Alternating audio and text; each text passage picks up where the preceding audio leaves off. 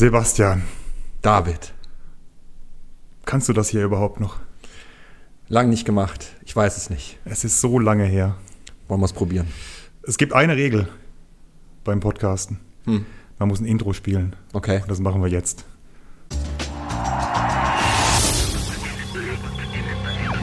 Davon haben wir uns äh, auch irgendwo selber belohnt für eine überragende taktische Leistung der Mannschaft. Ich höre so viel im, Moment über, über Taktik. Grundsätzlich immer, wenn einem nichts einfällt, dann geht es nur noch um die Taktik. Der Teufel steckt im Detail. Also reden wir endlich mal wieder über den Teufel im Detail. Es ist lange her. Weiß gar nicht. Vier Wochen? Bestimmt. Fünf Wochen? Bestimmt vier Wochen. Wir wollten, ich glaube, mindestens zwei Folgen mehr aufnehmen. Ja. Aber, liebe Leute, manchmal kommt das Leben dazwischen. Ja. Corona kommt dazwischen. Ja. Verschiedene andere Krankheiten kommen dazwischen. Und manchmal ist einfach keine Zeit. Das stimmt. Deswegen machen wir es jetzt. Und wir haben sehr viel zu besprechen.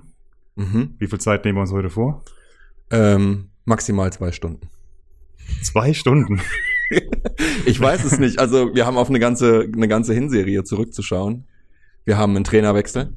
Wir haben ähm, Neuzugänge bereits im Winter bekommen, äh, auf, dem, auf dem Transfermarkt zugeschlagen. Ich glaube, wir haben einige Themen zu besprechen und äh, wir haben uns ja die letzten Folgen auch ein bisschen aus dem Fenster gelehnt, dass wir ähm, ja auch ein bisschen in die Tiefe gehen wollen, was das Sportliche angeht. Und äh, ich habe gedacht, das machen wir jetzt mal. Ich habe hier nur ein kleines Bier stehen. Ob das reicht für zwei Stunden? Ja, sonst machen wir kurz genau. mal eine, eine Pause. Dann kommt irgend so ein Intermezzo. Dann, ähm, ja. Okay, lass. Jingle. Wir haben leider Gottes echt nur mein Handy klingelt. Das Ja. ist sehr professionell. Live. Ähm, leider Gottes echt nur traurige Themen. Mhm. Das für mich traurigste Thema ist Terence Boyd, Ja, der mutmaßlich nach Ludwigshafen Ost wechselt. korrekt. Ja. Sagen wir das so oder sind wir so kindisch oder sagen wir Waldhof ich, Mannheim? ich muss dir ehrlich sagen, ich habe mit diesen ganzen Fanrivalitäten eigentlich überhaupt nichts zu tun. Dafür bin ich viel zu weit entfernt von, von Fanszene und ähnlichem. Ähm, ja, ich weiß nicht. Ich finde, manchmal ist das auch so ein bisschen eine Pose. Ähm, ich habe keine Beziehung zu Waldhof Mannheim. Ein guter Freund von mir kommt aus Mannheim. Eigentlich mein, einer meiner besten Freunde kommt aus Mannheim. das tut ist- mir leid. Ja, das ist schade für ihn, aber es hat ihn charakterlich stark gemacht, dort zu leben und deswegen ist er einer meiner besten Freunde und ähm, ist ein netter Kerl. Hält's mit dem Waldhof, schaut aber mit mir auch FCK und von daher ich bin da, ich bin da, ich beurteile Menschen nicht nach ihren Farben. Grüße gehen raus an den besten Freund von Sebastian. Ich finde es trotzdem traurig, ähm, denn ich finde, Ja. dass so eine so eine Galionsfigur, so eine Identifikationsfigur wie Terence Boyd, da würde ich mir schon wünschen, dass man die hält. Ja. Ich meine, der Mann ist ja nun auch schon 32, 33. Mhm, 32, glaube ich. hätte, wird vielleicht noch zwei Jahre machen und dann hätten wir ihn irgendwie übernehmen können. Kann man jetzt ja immer noch, vielleicht kommt er ja zurück, wird Jugendtrainer, Pipapo, keine Ahnung.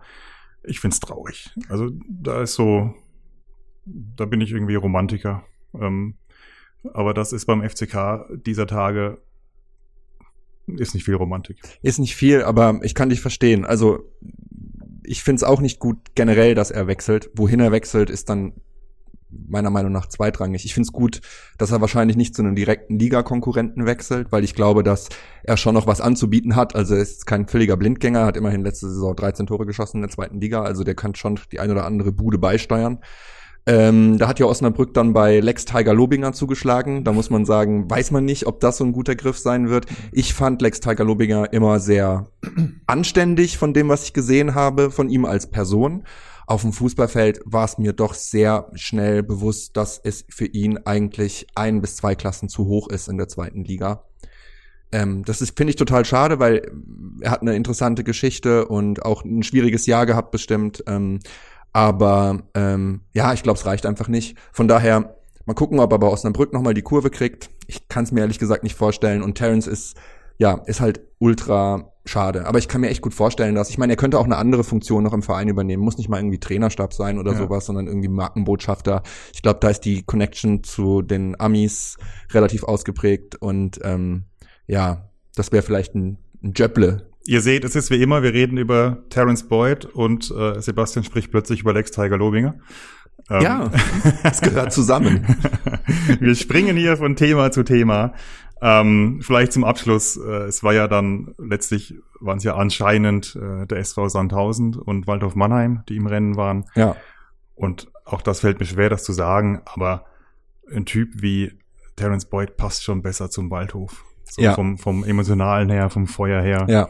als da irgendwie in Sandhausen da rumzutouren. Ja, das sehe ich auch so. Ich glaube, der bringt mit seiner Mentalität halt irgendwie was rein, was auch in Mannheim bestimmt gut ankommt und von daher Trotz, trotz Lautre-Tattoo. Äh, trotz lautere Tattoo, ich glaube, das verzeiht man ihm, wenn er die erste Bude macht. Und ähm, dann ist er auch ganz schnell da angekommen, glaube ich. Schade, ich hätte ihn super gern weiterhin beim FCK gesehen, in irgendeiner Weise und Funktion. Wie du, aber wie du gesagt hast, vielleicht, vielleicht passiert das noch in Zukunft. Es ist ja noch nicht durch. Noch Ja. steht die Bestätigung aus.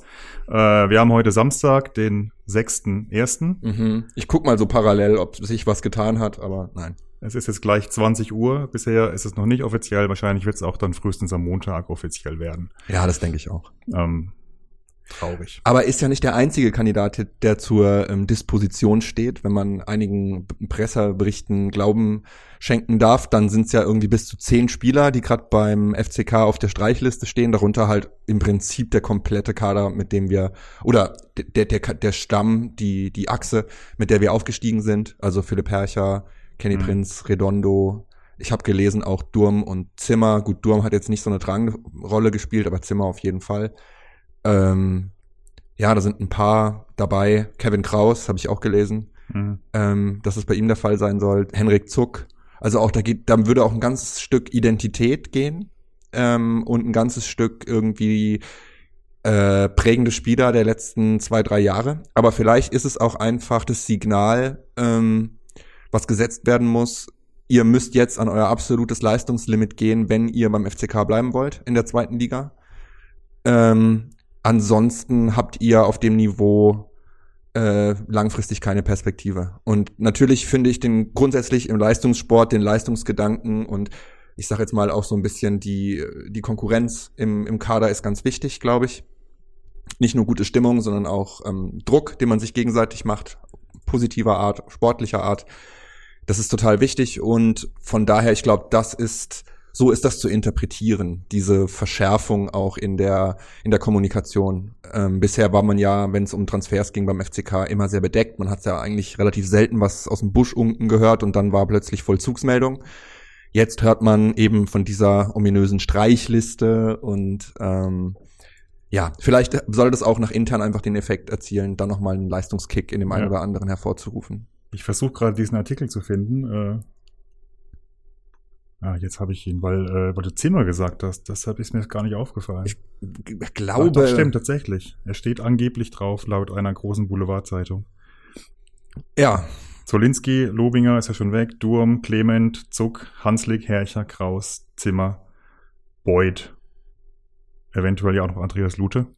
Ja, also das ist im Prinzip ist das sind es acht Spieler, die ähm, im äh, Aufstiegskader standen. Und zwar Stamm. Aber wir haben es ja gesagt in der letzten Folge, glaube ich. Wir spielen immer noch mit einem äh, Drittliga-Antwerpen-Kader Ja, und nicht mit einem Dirk Schuster-Kader. ja. Aber der ist auch schon wieder Geschichte. Weil jetzt brauchen wir keinen Dirk Schuster Kader mehr. Stattdessen brauchen wir jetzt einen äh, Gramozis Kader. Ja, ein Dimitrios Gramozis-Kader. Ähm, ganz kurzer Exkurs. Ich habe Gramozis als Spieler ja absolut vergöttert. Ich Mhm. fand den ja so geil damals. Mhm. Hat er So nicht die acht gehabt? Das weiß ich ehrlich gesagt gar nicht. Ich glaube schon. Aber der hat ja auf, der hat ja alles umgenietet, was irgendwie äh, bei Dreier nicht auf den Bäumen war. Ja, ähm, War dann ja sehr oft verletzt bei uns auch. Aber ich Ja. habe ihn tatsächlich, er hat ja au- aus, aus Spaß da gesagt neulich, er wäre immer der beste Spieler gewesen. Ja, ja, war er. Ja. Dimi, wenn du das hörst, für mich warst du's damals als kleiner Junge.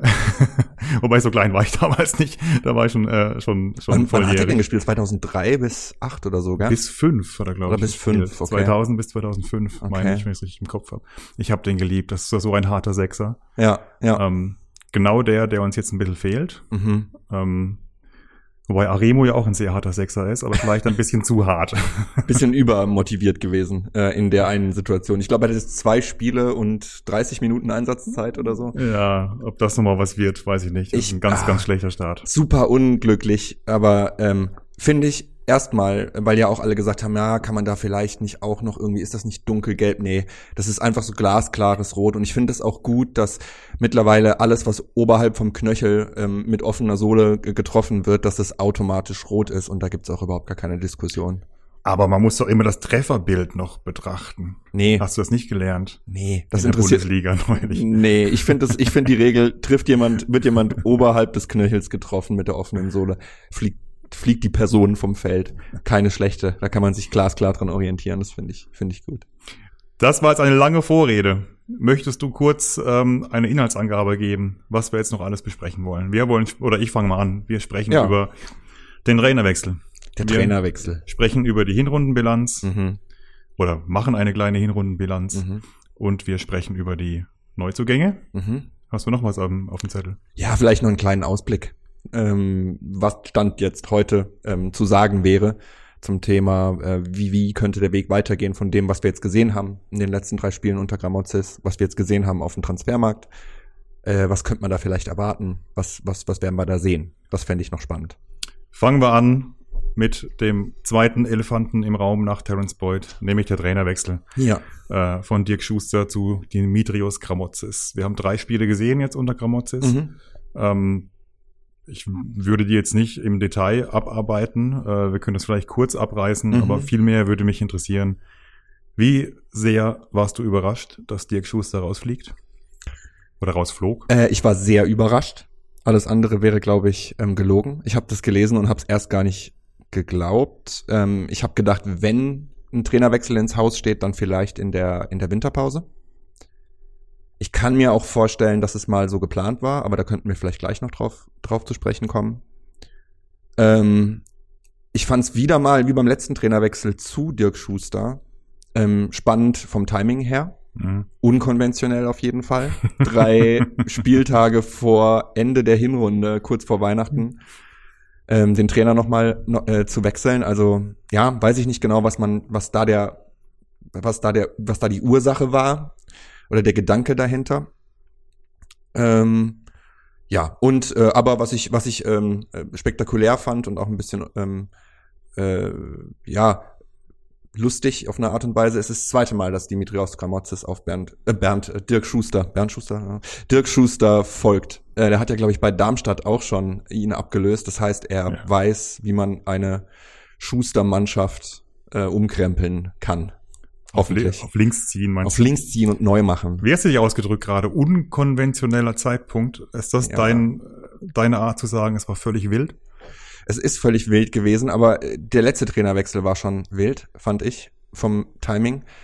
Ähm, vielleicht ist das jetzt ein bisschen so das, das, das Ding, was, aber da können wir auch noch drüber reden, was ähm, Thomas Hengen sich vorstellt, vielleicht unberechenbar zu bleiben, ähm, jederzeit zuschlagen zu können. Äh, niemand darf sich sicher sein. Auf der anderen Seite finde ich, ähm, dass es auch wichtig ist, für mich als Beobachter zu, zumindest zu glauben, dass es sportliche, inhaltliche Gründe dafür gab, Dirk Schuster ähm, freizustellen und dass Dirk Schuster diese auch nachvollziehen konnte. Weil ich fand eigentlich Dirk Schuster einen sympathischeren Trainer ähm, und auch kompetenteren Trainer ähm, der vergangenen Jahre.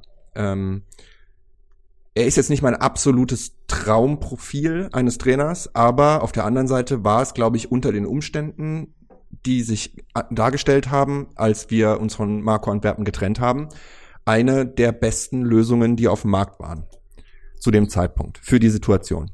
Also ich, ja, mag sein, weiß ich nicht, ehrlich, um ehrlich zu sein. So weit zurück müssen wir jetzt auch, glaube ich, gar nicht blicken. Ähm, ich finde aber durchaus, also sympathisch hinterher, so davon kannst du nichts kaufen. Ja, das stimmt. Aber ich finde sportlich, also ich, ich bin wirklich der Letzte, wie, wie drücke ich mich da aus, so möglichst diplomatisch. Ich bin der Letzte, der irgendjemandem seinen Job da irgendwie äh, neiden will und ich war auch sehr überrascht und ich hätte äh, Schuster zu diesem Zeitpunkt wohl auch nicht entlassen. Mhm. Sage ich jetzt so. Ne? Ich sitze hier im Warmen und äh, habe irgendwie nichts damit zu tun. Im Gegensatz zu Thomas Heng, der in der Geschäftsstelle friert. genau, Ja. genau. Ähm, ähm, jetzt hast du mich aus dem Konzept gebracht. Vielen Dank auch. Du hättest ihn nicht rausgeworfen. Ich hätte ihn wahrscheinlich nicht rausgeworfen. Ich kann es sportlich aber nachvollziehen. Ne? Ich Ja. hab, ich hab mir mal einen kleinen Spaß gemacht. Okay. Erinnerst du dich noch äh, an das letzte Ligaspiel, das wir zu Null gespielt haben? Das war nicht diese Saison. Alleine das ist doch schon. Wir haben jetzt Winterpause. Wir haben nicht ein einziges Spiel in dieser Hinrunde zu Null Das ist gespielt. richtig. Das letzte Spiel zu null war ein ganz April. erbärmliches Spiel am 23. April Oh. in Regensburg. Ein 0-0? Ein 0-0. Ah. Und Regensburg ist am Ende ja sang- und klanglos abgestiegen. Ja. Das ist schon echt alarmierend. So, und ähm, wir haben 18 Punkte. Mhm. Wir sind im Soll, Mhm. das würde ich schon sagen. mhm. Ne, mit 36 Punkten, wenn wir es nochmal schaffen, sind wir ziemlich sicher drin, Mhm. steigen nicht ab. Trotzdem finde ich das schon echt besorgniserregend. So, und der Trend war nicht unser Freund und nicht Dirk Schusters Freund. Ich kann es nachfühlen. Ich kann es nachvollziehen, dass das Hängen dann sagt, ähm, das ist mir jetzt alles zu heiß, das ist mir alles zu gefährlich, äh, ich ziehe jetzt die Reißleine. Ich glaube aber nicht, dass er sie zu diesem Zeitpunkt ähm, ziehen wollte. Also ich glaube, und das ist auch das, was ich beobachte im Umfeld des FCKs, es gibt eigentlich zwei Geschichten, die du über diese Trainerentlassung erzählen kannst. Die erste Geschichte ist die, Dirk Schuster übernimmt den FCK in einer absolut unkonventionellen Situation, kurz vor der Relegation von der dritten in die zweite Liga. Er nimmt im Prinzip, übernimmt einen Kader, schafft erfolgreich den Aufstieg und hält den FCK in der nächsten Saison souverän in der Liga. Er beginnt die Saison, die nächste Saison mit zwei Niederlagen, reißt das Ruder rum und holt 18 Punkte. Kurzer Audiokommentar. Ich schnappe nach Luft, als es hieß, äh, souverän in der, in der Liga. Ich sage, ich sage, ich sage, es ist eine, eine, eine Geschichte, die erzählt wird. Ich sage nicht, dass es meine Meinung ist. Ähm, und Geschichten leben ja ein bisschen dadurch, dass man sie etwas zuspitzt. Ähm, also, er, er hält Lautern in der Liga, äh, schon frühzeitig eigentlich in der Liga, ohne dass wir uns groß Sorgen machen müssten und spielt eine Hinrunde, in der er in 14 Spielen 18 Punkte holt. Das ist jetzt erstmal und wird dann entlassen. Ja, das ist sozusagen Geschichte eins. Wie kann das sein? Geschichte zwei ist, die, die, die lautet ungefähr so.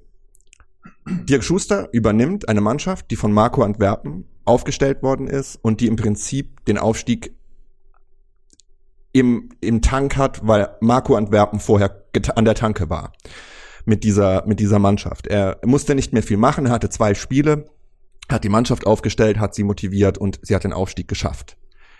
Er holt in der Hinrunde mit der Euphorie des Aufstiegs viele Punkte durch glückliche Siege, durch Spielglückssiege und spricht in der, Rück in der Rückrunde glorios ein, holt nur noch wenige Punkte und insgesamt, wenn man das ganze Jahr 2023 anschaut, nur 0,83 Punkte pro Spiel.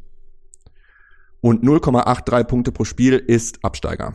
Ja. Und zwar deutlich Ja. Absteiger. Und deswegen war es notwendig, die Reißleine zu ziehen. Nachdem man gemerkt hat, dass das nur eine kurze, ein kurzes Intermezzo war, was wir im äh, Herbst gesehen haben, in den Spielen, die wir gewonnen haben. Wieder mit sehr viel Spielglück, mal wieder ein Tor mehr als der Gegner mit, mit, mit, mit ordentlich, äh, ja, ich sag, ich nenne es mal im positiven Sinne Effizienz. Fünf Schüsse aufs Tor, vier Tore, was weiß ich. Solche Geschichten, ähm, die aber nie wirklich, so wie du auch gesagt hast, eine konstante Sprache gesprochen haben. Ähm, da wird die Mannschaft besser, in diesen Bereichen entwickelt sie sich weiter.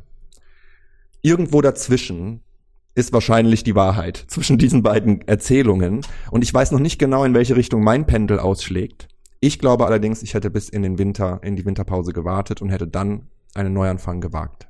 Ich behaupte, dass er das auch gerne so gemacht hätte. Der, Ja. der Hängen. Aber er konnte, ja auch die These, ja. ja, er konnte halt nicht, weil äh, das alles schon rauskam mit äh, Wimmer und, und Pipapo. Ähm, scheiß Timing. Man fragt sich natürlich, äh, fallen wir wieder zurück in die alten Tage, äh, dass solche Sachen da äh, an die Presse geleakt werden. Ähm, und jetzt haben wir halt Gramozis statt Wimmer. Jetzt haben wir Gramozis. Ich glaube auch nicht, dass es die erste Wahl war. Also von all dem, was man hört, kann man davon ausgehen, dass es nicht war. Ähm, ich glaube aber, das ist jetzt nicht die, es ist jetzt keine absolute Notlösung. Also hat er schon seine äh, Sporen sich verdient, ähm, hat in Darmstadt gute Arbeit geleistet, hat in Schalke eine Katastrophenmannschaft übernommen und die fast noch in der Liga gehalten. Ähm, musste dann aber gehen und äh, hat seitdem kein, äh, ke- keine Beschäftigung mehr gehabt. Aber nichtsdestotrotz, man muss ihm eine Chance geben und ich glaube, ähm, von dem, was wir gesehen haben in den drei Spielen, ähm, er sieht Fußball ein bisschen anders als Dirk Schuster. Er hat eine anderes, andere Spielphilosophie oder Spielanlage, die er präferiert. Das war schon ziemlich deutlich sichtbar. Da können wir vielleicht auch noch drauf eingehen, wenn wir so den Übergang machen hin ins Transferfenster. Aber ähm, es ist schon deut eine deutlich andere Spielanlage als bei Schuster. Und ich glaube, wenn er jetzt ein bisschen Zeit hat, die Mannschaft jetzt auch im Trainingslager in Belek ähm, einzustellen, glaube ich, dass man mit dem Spielermaterial, mit der Spielanlage, die wir in den letzten drei Spielen gesehen haben, auch was reißen kann. Sagt nicht Spielermaterial. Ja, ich weiß, mit den Spielern, die wir haben, auch was reißen kann. Ähm, lass uns doch direkt darüber sprechen. So, was unterscheidet denn, wir haben drei Spiele gesehen äh, Ja. von Gramozis, was unterscheidet denn die Spielanlage ähm, von Gramozis äh, von der von Schuster? Ähm, kurzer Disclaimer, äh, das Hertha-Spiel kann ich überhaupt nicht beurteilen. Mhm. Da lag ich todkrank auf dem Sofa und habe quasi nichts mitbekommen. Die anderen beiden Spiele habe ich aber gesehen. Du hast Mhm. alle drei gesehen. Mhm. Ähm, fass doch mal kurz zusammen. So, worin unterscheidet es sich? Ähm, es ist ballbesitzorientierter. Es ist ähm, also mit dem Ball ähm, mehr auf Spielkontrolle angelegt, auf flache Spieleröffnung angelegt, nicht nur über die Außen. Ähm, man hat gerade im ersten Spiel, ähm, das war Nürnberg, hat man gesehen, auch wenn der Club sehr schlecht war an diesem Tag. Sehr, sehr, sehr schlecht. Ähm, aber man hat gesehen, dass man ähm, doch deutlich versucht hat, auch mal über die Mitte zu eröffnen, was mir persönlich immer gut gefällt. Man, also wir stehen höher, wir stehen deutlich höher und wir pressen viel früher. Also wir sind vom, vom zweiten Drittel Pressen weggegangen und haben sogar beim ähm, Abstoß der gegnerischen Mannschaft teilweise richtig vorne zugestellt, Mhm. was ich glaube ich auch für einen guten Ansatz halte. Gerade gegen Gegner auf Augenhöhe technischer Art im Zweitligabereich kann man sowas auf jeden Fall mal bringen, auch mal früh unter, unter Druck setzen. Hat natürlich zur Folge, dass wir insgesamt sehr viel höher stehen. Das haben wir ganz kurz, das haben wir unter Schuster auch hin wieder gesehen. Ja. Ne? Aber immer nur Ganz ähm, situativ. situativ. Ganz selten. Wenige Minuten immer nur, wo wir dann vorne angelaufen sind. Ähm, ich habe das auch gerade gegen, gegen Braunschweig so beobachtet. Wir stehen sehr, sehr, sehr, sehr hoch. Ja, Also Touré und Elvidi waren da teilweise überspitzt ausgedrückt, standen die an der Strafraumkante, ja. ähm, hatten aber nach hinten überhaupt keine, keine Abdeckung, äh, keine, keine, wie sagt man, äh, keine Sicherheit. Ja. So, deswegen kam Braunschweig immer wieder durch. Mich hat das ganz massiv an die äh, Harakiri-Strategie, Taktik von einem Taifun Korkut erinnert. Ähm, da war es ähnlich. Da sind wir wie die Wilden vorne drauf gerannt und hinten haben wir uns die, die Dinger eingefangen. Ja, also ich glaube, ähm, das ist natürlich auch dem geschuldet, dass wir im Prinzip jetzt in ein komplettes Gegenteil dessen gefallen sind, was wir bisher gespielt haben. Wir haben bisher relativ tiefstehend mannorientiert verteidigt. Ähm, wir haben ähm, relativ schnell vertikal umgeschaltet nach Ballgewinn, wenn wir mal einen Ballgewinn hatten. Wir haben spät angefangen zu pressen und wir waren generell sehr gegnerorientiert unterwegs. Ähm, mir ist es übrigens auch aufgefallen, ähm, ich weiß nicht, ob dir das auch immer aufgefallen ist, aber wenn du die äh, Pressekonferenzen vor dem Spiel dir angeschaut hast, die Dirk Schuster gehalten hat, er ist bei jeder Mannschaft, also bei jeder Pressekonferenz, die ich in Erinnerung habe, ist jede Mannschaft die Spieler durchgegangen und hat kurz und knapp was darüber berichtet, was diesen Spieler so besonders macht. Also wirklich im Detail, Mhm. namentlich erwähnt. Und ich glaube, das ist auch sein Ansatz. Ich glaube, er ist ein sehr gegnerorientiert denkender Trainer. Das kann man auch machen. Man schaut Mhm. sich an, was hat man für, für einen Spieler, man- was hat man für Spieler selber in seinen eigenen Reihen, was für Recken äh, tummeln sich dort und dann schaut man, ähm, was bringt der Gegner rein und daran orientiert richtet man seine eigene Taktik aus. Das ist dann im Prinzip das klassische, wir spiegeln den Gegner in allen Positionen, wir sind mannorientiert, wir gambeln drauf, ähm, dass wir besser verteidigen als der Gegner. Ist ja vielleicht auch gar nicht, so, Angreift. gar nicht so doof, wenn du äh, so eh doof. der Underdog bist und, Ja. und spielerisch jetzt nicht so mörderisch viel anzubieten hast, Absolut. äh, ist das gar nicht so blöd. Ist ne? aber natürlich ein reagierender Fußball und ein Fußball, der nach vorne relativ stark auf den Faktor Zufall setzt. Mhm. Wahrscheinlichkeiten. Oder auf den Faktor Wucht. Oder auf den. Faktor Wucht, wenn du es mal hinkriegst, irgendwie den Ball vorne drin zu halten. Ähm, was selten vorkam. Es war schon ein sehr auf schnelles Umschaltspiel ausgelegter äh, Fußball. Und der, ähm, ja, dieser, diese Gegnerorientierung ist, glaube ich, etwas, was du aus den, aus den Köpfen der Spieler jetzt erstmal gar nicht so groß rauskriegst. Das hast du auch gesehen. Was man bei Gramozis gesehen hat, ist, er stellt die Ketten viel enger. Also die, Mannschaft, die ganze Mannschaft ist sehr viel kompakter, ja. aber auf einem sehr viel kleineren Raum im ähm, Spielfeld, als es davor der Fall ist. Also die ganze Mannschaft schiebt im Prinzip kompakt nach vorne ähm, in der Vorwärtsbewegung, was zur Folge hat, dass die Innenverteidiger teilweise einfach auf Höhe der Mittellinie stehen. Und ähm, wenn der Gegner sich entsprechend zurückzieht, genau der Raum dann hinter der Mittellinie, hinter den in, äh, hinter der letzten Verteidigerkette und vor dem Torhüter halt einfach sperrangelweit offen ist. Genauso haben wir uns ja auch zwei Tore gefangen ähm, gegen Braunschweig. Ähm, da merkt man, das haben wir noch nicht so drin. Das haben wir nicht geübt. Das hatten wir. Das war nie unsere Spielanlage. Das war es vielleicht mal situativ, wenn es die Situation zugelassen hat. Aber eigentlich waren wir eine reagierende Mannschaft und haben uns sehr stark darauf daran orientiert, was der Gegner mit dem Ball tut. Ähm, das sehen wir nachher vielleicht auch in, in, den, in den Zahlen, die wir, die wir ähm, noch aufbereiten können oder vorbereitet haben. Äh, und jetzt ist es halt ein ganz anderer Ansatz, der braucht seine Zeit. Aber ich glaube, dass wir Spieler in der Mannschaft haben, die diesen Fußball auch spielen können. Was mich stört ja. an der Geschichte, wie gesagt, Hertha kann ich nicht, kann ich nicht beurteilen. Die ersten 20 Minuten habe ich so halbwegs mitbekommen, die waren sehr gut. Ja. Ähm, aber wir haben die gleichen Probleme, die wir gegen Braunschweig gesehen haben, wo wir wirklich richtig schlecht waren. Ne? Das muss man auch mal wirklich hier so deutlich ja. sagen. Wir waren wirklich richtig schlecht und haben zu Recht verloren. Mhm. Wir haben die gleichen Probleme gegen Nürnberg aber auch gehabt. Mhm. Die Nürnberger hatten ein, ich weiß nicht, was mit denen los war an diesem Tag. Äh, also wenn die so gespielt hätten wie in der Liga, ein paar Wochen vorher bei uns, wo wir äh, in zehn Minuten drei, den drei Dinge reinmurmeln und am Ende müssen wir noch Glück haben, dass wir gewinnen. Wenn die so gespielt hätten, hätten die uns vom Berg geschossen. Mhm. Bin ich mir ganz sicher. Die waren unglaublich schlecht. Die hatten weiß ich nicht, nach vorne überhaupt keine Ideen. Die hatten den Kopf auch nie oben. Ich kann mich an zwei, drei Szenen erinnern, oder an eine äh, ganz besonders, ähm, wo der Nürnberger an unserer Strafraumkante steht und eigentlich nur nach links legen muss und er schießt irgendwie, weiß ich nicht, mhm. keine Ahnung, ich glaube, Elvedi stand sogar noch zwischen ihm und er schießt dann irgendwie auf die Ost oder so.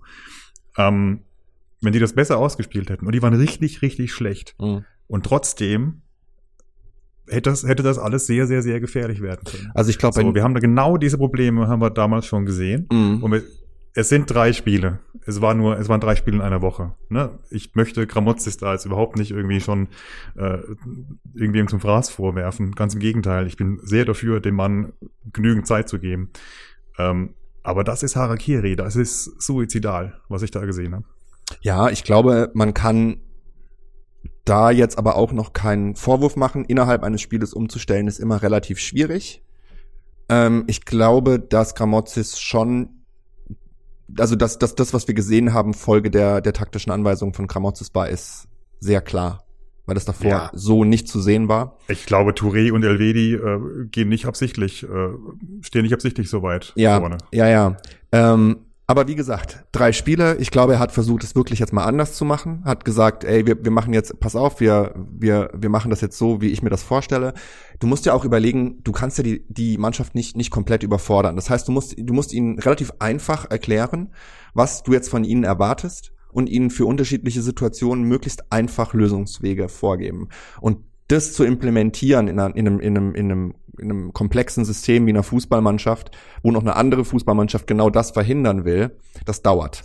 Das dauert mal mindestens, naja, ich würde mal sagen, einen Monat, bis man ungefähr mal sowas wie Automatismen, genaue Vorstellungen, Lösungsprozesse, ähm, Prinzipien, nach denen man spielt, also Will ich den Gegner zum Beispiel locken? Versuche ich das Pressing auszulösen? Wie löse ich dann selber die Situation wieder auf? Das sind ja ganz entscheidende Dinge. Es darf keine Mathematik werden und auch keine Physik und nachher nicht mehr nachvollziehbar für den Spieler, sondern du musst sozusagen in kürzester Zeit versuchen, mit einfachen Dingen, mit einfachen Prinzipien das neue Spielsystem zu etablieren.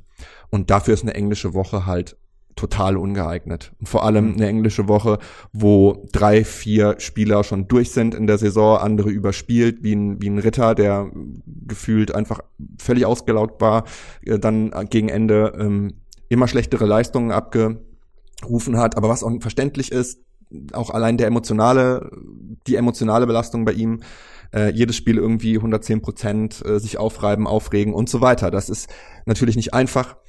Ähm, ja, er hatte keine, keine einfache Situation, er hat keine einfache Situation vorgefunden. Ich finde, er hat im zweiten Spiel entscheidend, also das Hertha-Spiel hätten wir nicht verlieren müssen. Ähm, das ärgert mich auch im Nachhinein, weil ich finde, es war klassisch. Sorry, dass ich das jetzt so früh schon sage, aber es war vercoacht. Nicht taktisch. Da fand ich die erste Hälfte, wie du auch gesagt hast, sehr, sehr gut. Das Problem war, beide Mannschaften hatten die Woche davor ein Pokalspiel. Hertha hat mit zwei anderen Innenverteidigern gespielt. Ich glaube mit Leistner und oh, ich weiß es gar nicht mehr, ist schon zu lange her. Sie haben viele Wechsel äh, gemacht. Äh, Leistner und Kempf. Leistner und Kempf. Ja. Und Lautern hat im Prinzip die ganze Zeit ähm, nur einen nur ein Ziel gehabt, nämlich Kempf zustellen und Leistner das Spiel eröffnen lassen. Das hat wunderbar funktioniert, die ganze erste Halbzeit. Und Rese wurde zum Beispiel auch geschont in der zweiten Halbzeit eingewechselt. Lautern hat mit Ache begonnen, wenn ich mich recht erinnere. Nein? Tetchi und Boyd haben begonnen. Mit Tetchi und Boyd. Ja, auf jeden Fall hat man gemerkt, ähm, ich weiß gar nicht mehr, bei wem es war, aber irgendjemand hatte dann, Touré war's. Touré. Ach, Ach hat gar nicht gespielt Tu- übrigens. Okay, nee, genau. Ache war raus. Aber Touré, Touré war das Beispiel. Touré hat sich doch, glaube ich, nach 20 Minuten irgendwie eine Wadenverletzung zugezogen, oder? War das nicht so im Hertha-Spiel? Vielleicht rede ich auch kompletten Bullshit. Der ging in der, in der Halbzeit ging der raus. Ja, oder in der Halbzeit. Wo ich denke, Muskelverletzung, klassisch, zu hohe Belastung. Zu hohe Belastung im Training, zu hohe Belastung in den Spielen. Der kam erst aus einer Verletzung, war noch nicht ganz fit, spielt im Pokal und spielt dann darauf im Prinzip wieder.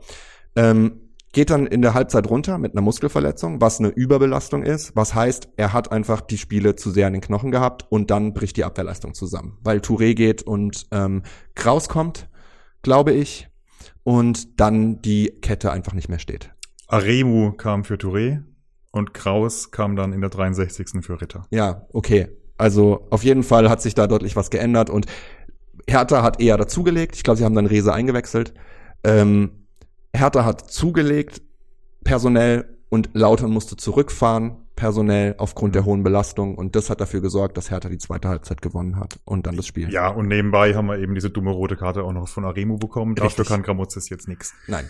Also ob das Spiel dann wirklich auch 2-1 für Hertha ausgeht, wenn Aremu nicht vom Platz fliegt, ähm, ist Spekulation. Ja, Ähm, aber das hat uns sicher nicht gut getan. Ich fand so belastungssteuerungsmäßig, ich weiß nicht, ich hätte es da auch mal versucht und man sieht ja die Aufstellung von Hertha. Ich, ich weiß, da bin ich jetzt ein bisschen salty, aber sowas, sowas finde ich immer so ein bisschen, ja, sowas regt mich immer auf. Wenn man dann versuchen muss, irgendwie Spieler aufzustellen, ähm, von denen man weiß, dass sie nicht ganz fit sind, dass da ein hohes Verletzungsrisiko oder ein höheres Verletzungsrisiko besteht. Ähm, ob das dann immer so sinnvoll ist in unserer Situation, mag ich bezweifeln. Aber ja, ähm, waren drei nicht besonders gute Spiele, eben der Sieg gegen Nürnberg ähm, und die beiden Niederlagen gegen Hertha und gegen Braunschweig.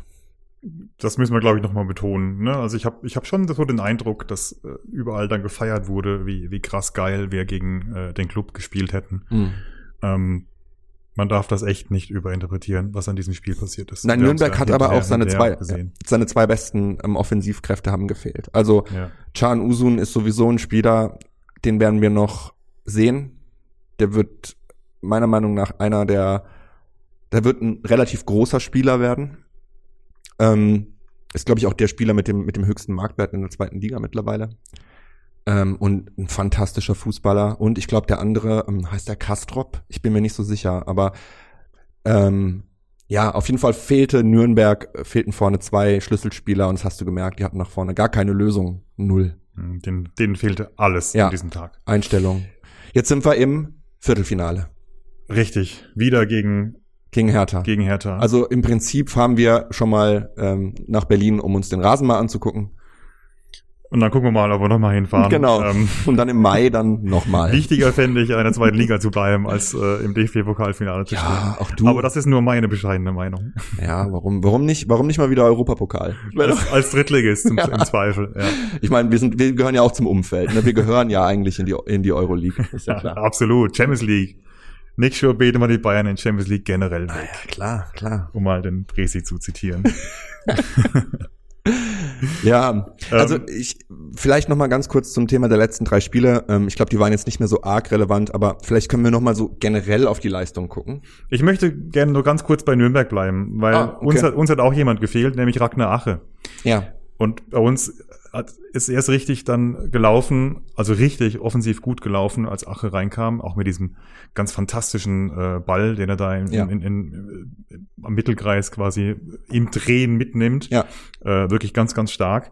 Ähm, alles gut. geiler Typ.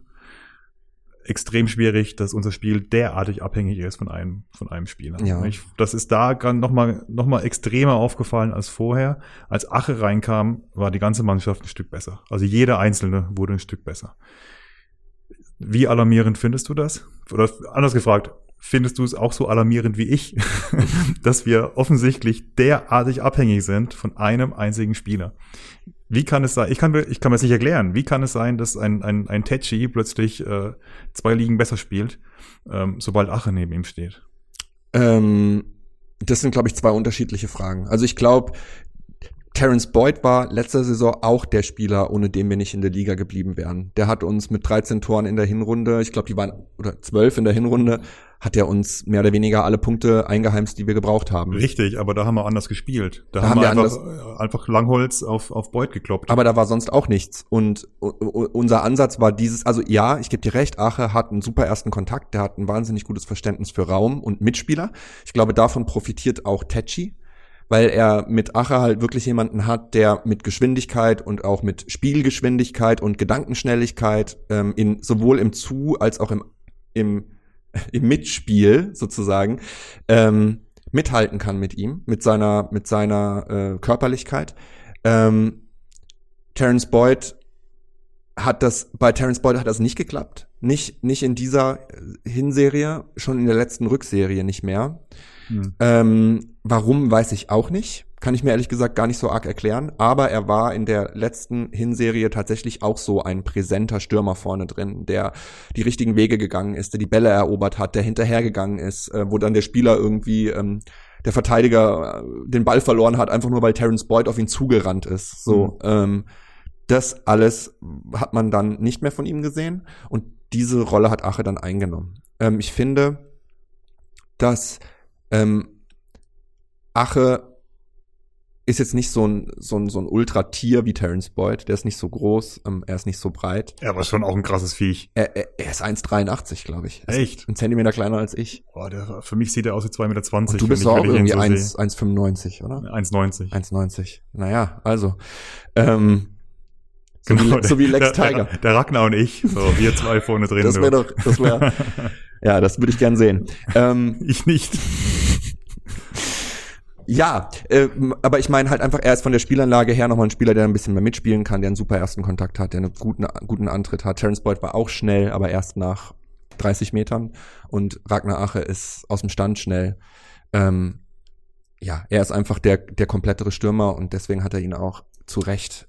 Ähm, Deswegen macht, er seinen, deswegen macht er seinen Nebenmann besser. Aber warum macht er die komplette Mannschaft besser? Weil- ist, das, ist das so was Psychologisches? Nein, weil du hast halt einfach nur, äh, also wenn du, wenn du, also wenn unsere Spieleröffnung hoch auf den Stoßstürmer ist und dann Ball festmachen und wieder rauslegen oder ähm, verteilen und Terence Boyd gelingt die Ballannahme in zwei von fünf Fällen und Ragnar Ache in vier von fünf Fällen, ist es einfach schon 50 Prozent mehr. Und du brauchst drei, vier Aktionen, um einen Angriff erfolgreich zu Ende zu spielen. Es reicht nicht eine Aktion. Ansonsten würde man einfach einem Spieler den Ball beim Abschluss zuspielen, der würde dann dribbeln und würde ein Tor schießen. Das geht nicht. Es braucht mindestens drei, vier Aktionen. Zuspiele, eins gegen eins Situationen, Laufwege, drei, vier gelingende Aktionen, um ein Tor zu erzielen im, im Fußball. Wir haben insgesamt einfach eine Passquote von 78,8 Prozent. Das heißt, über Pässe funktioniert das bei uns nicht. Jeder vierte Pass kommt nicht an den Mann. Aber wir spielen auch kein Langholz. Das Doch. tut- Die Statistiken, die Daten sagen was anderes. Ja. Also laut FB-Ref äh, spielen nur Nürnberg, der HSV und St. Pauli weniger lange Bälle als wir. Es kommt drauf an, was du unter einem langen Ball verstehst. Also, wenn ein langer Ball im Prinzip Innenverteidiger pölt den Ball vor ist, dann würde ich dem zustimmen. Aber bei uns war die Spieleröffnung meistens Innenverteidiger spielt auf Außenverteidiger, spielt einen langen Ball. Meistens nach vorne. Also lange Pässe sind hier definiert als länger als 30 Yards, Mhm. was dann wohl in etwa 30 Meter sein dürften. Ich habe keine Ahnung, wie viel ein Yard ist. Könnten wir mal, könnten wir mal recherchieren. Naja, ich, ich, ich weiß nicht. Also das ist mag sein, dass ich da vielleicht auch falsch liege in meiner in meiner Annahme. Ich habe unseren Spielaufbau nicht am, als besonders zielgerichtet und und kurz in Erinnerung. 27,5 Meter sind 30 Yards. Und das ist schon lange. Also wenn du jetzt halt sagst, äh, keine Ahnung, der Ball geht rechts auf Zimmer und der spielt ihn lang auf Tetschi. Ähm, weiß nicht, ob das dann 30 Meter sind, aber vielleicht 20. Ähm, und so war unsere Spielanlage. Also ich hätte jetzt eher mal gesagt, was ist mit Kurzpässen? Also Pässen unter fünf Meter. Wo liegen wir da? Ich glaube, da sind wir ganz weit hinten. Das haben wir nicht. Da sind wir ganz weit hinten. Da spielen nur Braunschweig und Rostock spielen weniger kurze Pässe als Eben. wir. Also wir haben, wie gesagt, 78,8 Prozent ähm, Passquote. Das heißt, jeder vierte Pass kommt nicht an. Man braucht aber in der Regel, wenn man, wenn man ein auf Passspiel angelegtes Spiel hat, vier bis fünf Pässe, um nach vorne zu kommen. That's a problem. Hm. Das heißt, mit 80 Prozent sieht's schon besser aus. Ja, äh, haben wir nicht. Mit 85 oder 90 Prozent noch besser. Ähm, ja, dafür sind wir einfach nicht, ähm, dafür ist unser Spiel nicht zu sehr, nicht, nicht auf Ballbesitz angelegt. Das sieht man ja auch, wir sind, Ballbesitzstatistik sind wir 17. diese Saison. Mit 44 Prozent im Schnitt. Ähm, ich glaube, den ersten Platz hat Magdeburg mit, mit 60 Prozent im Schnitt. Und das muss man sich mal überlegen. Also das ist ziemlich crazy mit, Mhm. mit der Mannschaft. Und ähm, ja, ich meine, ist auch eine Variante von Verteidigen. Ne? Das Guardiola-Prinzip. Äh, einfach nur versuchen, 70 Prozent Ballbesitz zu haben, dann schießt der Gegner kein Tor. Ja. Ganz einfaches mathematisches Prinzip. Und ja, oder dann erzielst du mit an in Sicherheit grenzender Wahrscheinlichkeit mehr Tore als dein Gegner. Laufdistanz auch so ein Thema.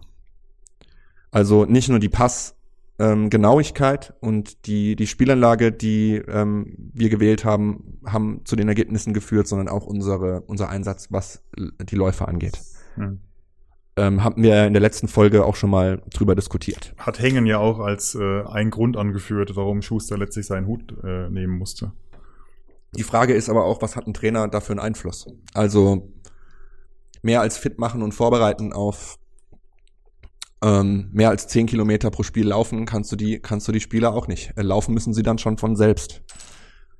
Ähm, ja, Das Spielsystem muss aber eben auch entsprechend ausgestaltet sein, ja. Also wenn dass du überhaupt ins Laufen kommst. Ja, genau. Also das, das so war unser Spielsystem halt auch nicht angelegt. Dennoch sind wir immer ein bisschen weniger gelaufen als der Gegner. Ähm, und das zahlt sich dann halt irgendwie auf die Distanz, auf die Länge aus. Und das sind nicht die Betze-Tugenden, die viel zitierten. dass wir weniger laufen als die Gegner. Das finde ich wirklich tatsächlich erschreckend. Also das Ja.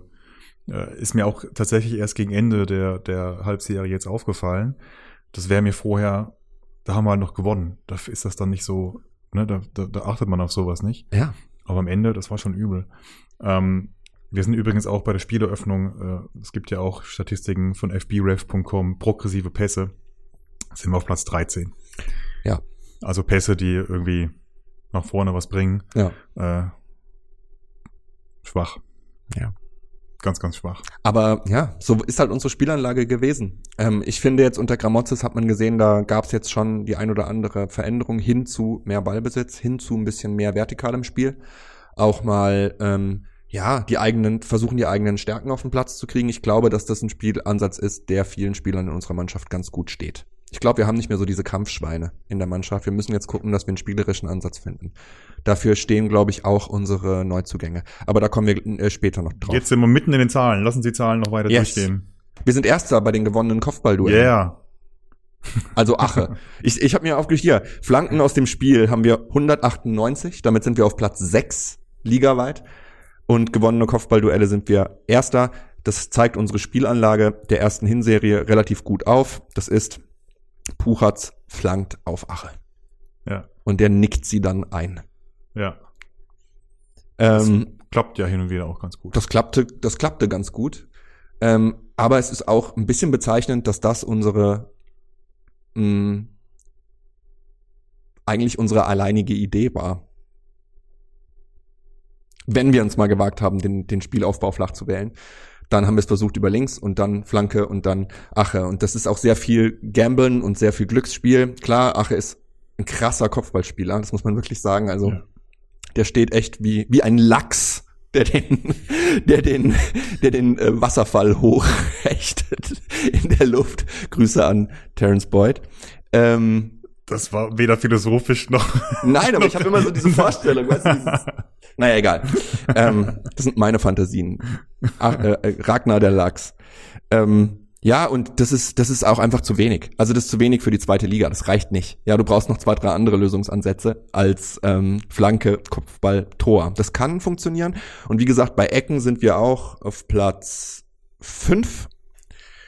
Ähm, bei der Eckballgefahr sind wir äh, gefährlicher als ein Viertel der anderen, also als 26 Prozent äh, der anderen Teams und der anderen Gelegenheiten, der anderen Ecken. Ähm, das kann, das könnte und ist wahrscheinlich auch die Erklärung dafür, warum wir die Punkte gesammelt haben, die wir gesammelt haben. Wir, haben, wir hatten relativ gute Ecken, wir hatten eine Phase mit relativ guten Standards Ja.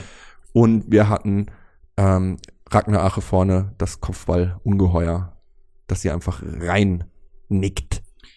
Äh, Puchac ist übrigens nicht der Spieler, der die meisten progressiven Pässe bei uns spielt. Wer ist das? eine Idee, wer es sein könnte? Zimmer. Zimmer. Es ist sein Gegenüber, schon Mhm. Zimmer. Umso verwunderlicher, dass er angeblich auf einer Streichliste stehen soll. Ja. Aber Puchac ist der Spieler mit dem äh, meisten progressiven, progressive Carries, also raumgewinnender Ballbesitz. Ne, Aber- er, er nimmt den Ball und rennt nach vorne. Aber das sagt doch alles, dass die Spieler mit den meisten progressiven Pässe unsere Außenverteidiger sind. Warum? naja gut, wir spielen Fünferkette. Ja, aber auch in der Das sind, das, sind Fünferkette. ja, das sind ja Schienenspieler und keine klassischen Außenverteidiger. Ja, aber äh, also äh, gerade in der Fünferkette, wenn du einen Dreieraufbau machst mit den drei Innenverteidigern, dann sollten die die progressiven Pässe spielen und nicht die die Außenverteidiger. Wenn du auf der Außenbahn den progressiven Pass spielen musst, nimmst du dir so viele Optionen auf dem Feld. Warum warum solltest du das tun? Versuch doch in der Mitte das Spiel aufzubauen. Aber ich verstehe auch, warum man es nicht gemacht hat, weil wir niemanden haben, der aus der Mitte heraus das Spiel aufbauen Ja, kann. zu Jetzt Zu den, Touré vielleicht. zu den progressiven Pässen gehören ja auch die Flanken. Ja, aber ich glaube schon, dass ähm, ja, weiß ich nicht. Also eine Flanke ist halt auch immer, muss auch erstmal ankommen, ne? Also ein Pass. Für mich ist ein, ein progressiver Pass eigentlich der ein, ein, ein sinnvoller Pass, mit dem ich eine, Ja. eine Kette überspiele oder Ja. zwei, drei Spieler, also dieses, wie heißt es, Packing, glaube ich. Ähm, wie viel Spieler du mit einem Pass überspielst. Ja. Und wenn, wenn das die Außenverteidiger sind, dann ist es halt einfach Zeichen dafür, dass wir relativ häufig die Spieleröffnung über die Außen gemacht haben, was nicht gut funktioniert. Was gut funktionieren kann, bei uns nicht gut funktioniert. Ja. Die Statistik sagt übrigens auch alles ähm, aus, womit ich extrem hadere bei, äh, bei Puchac. Ähm, Mhm. Nach vorne wahnsinnig wichtig.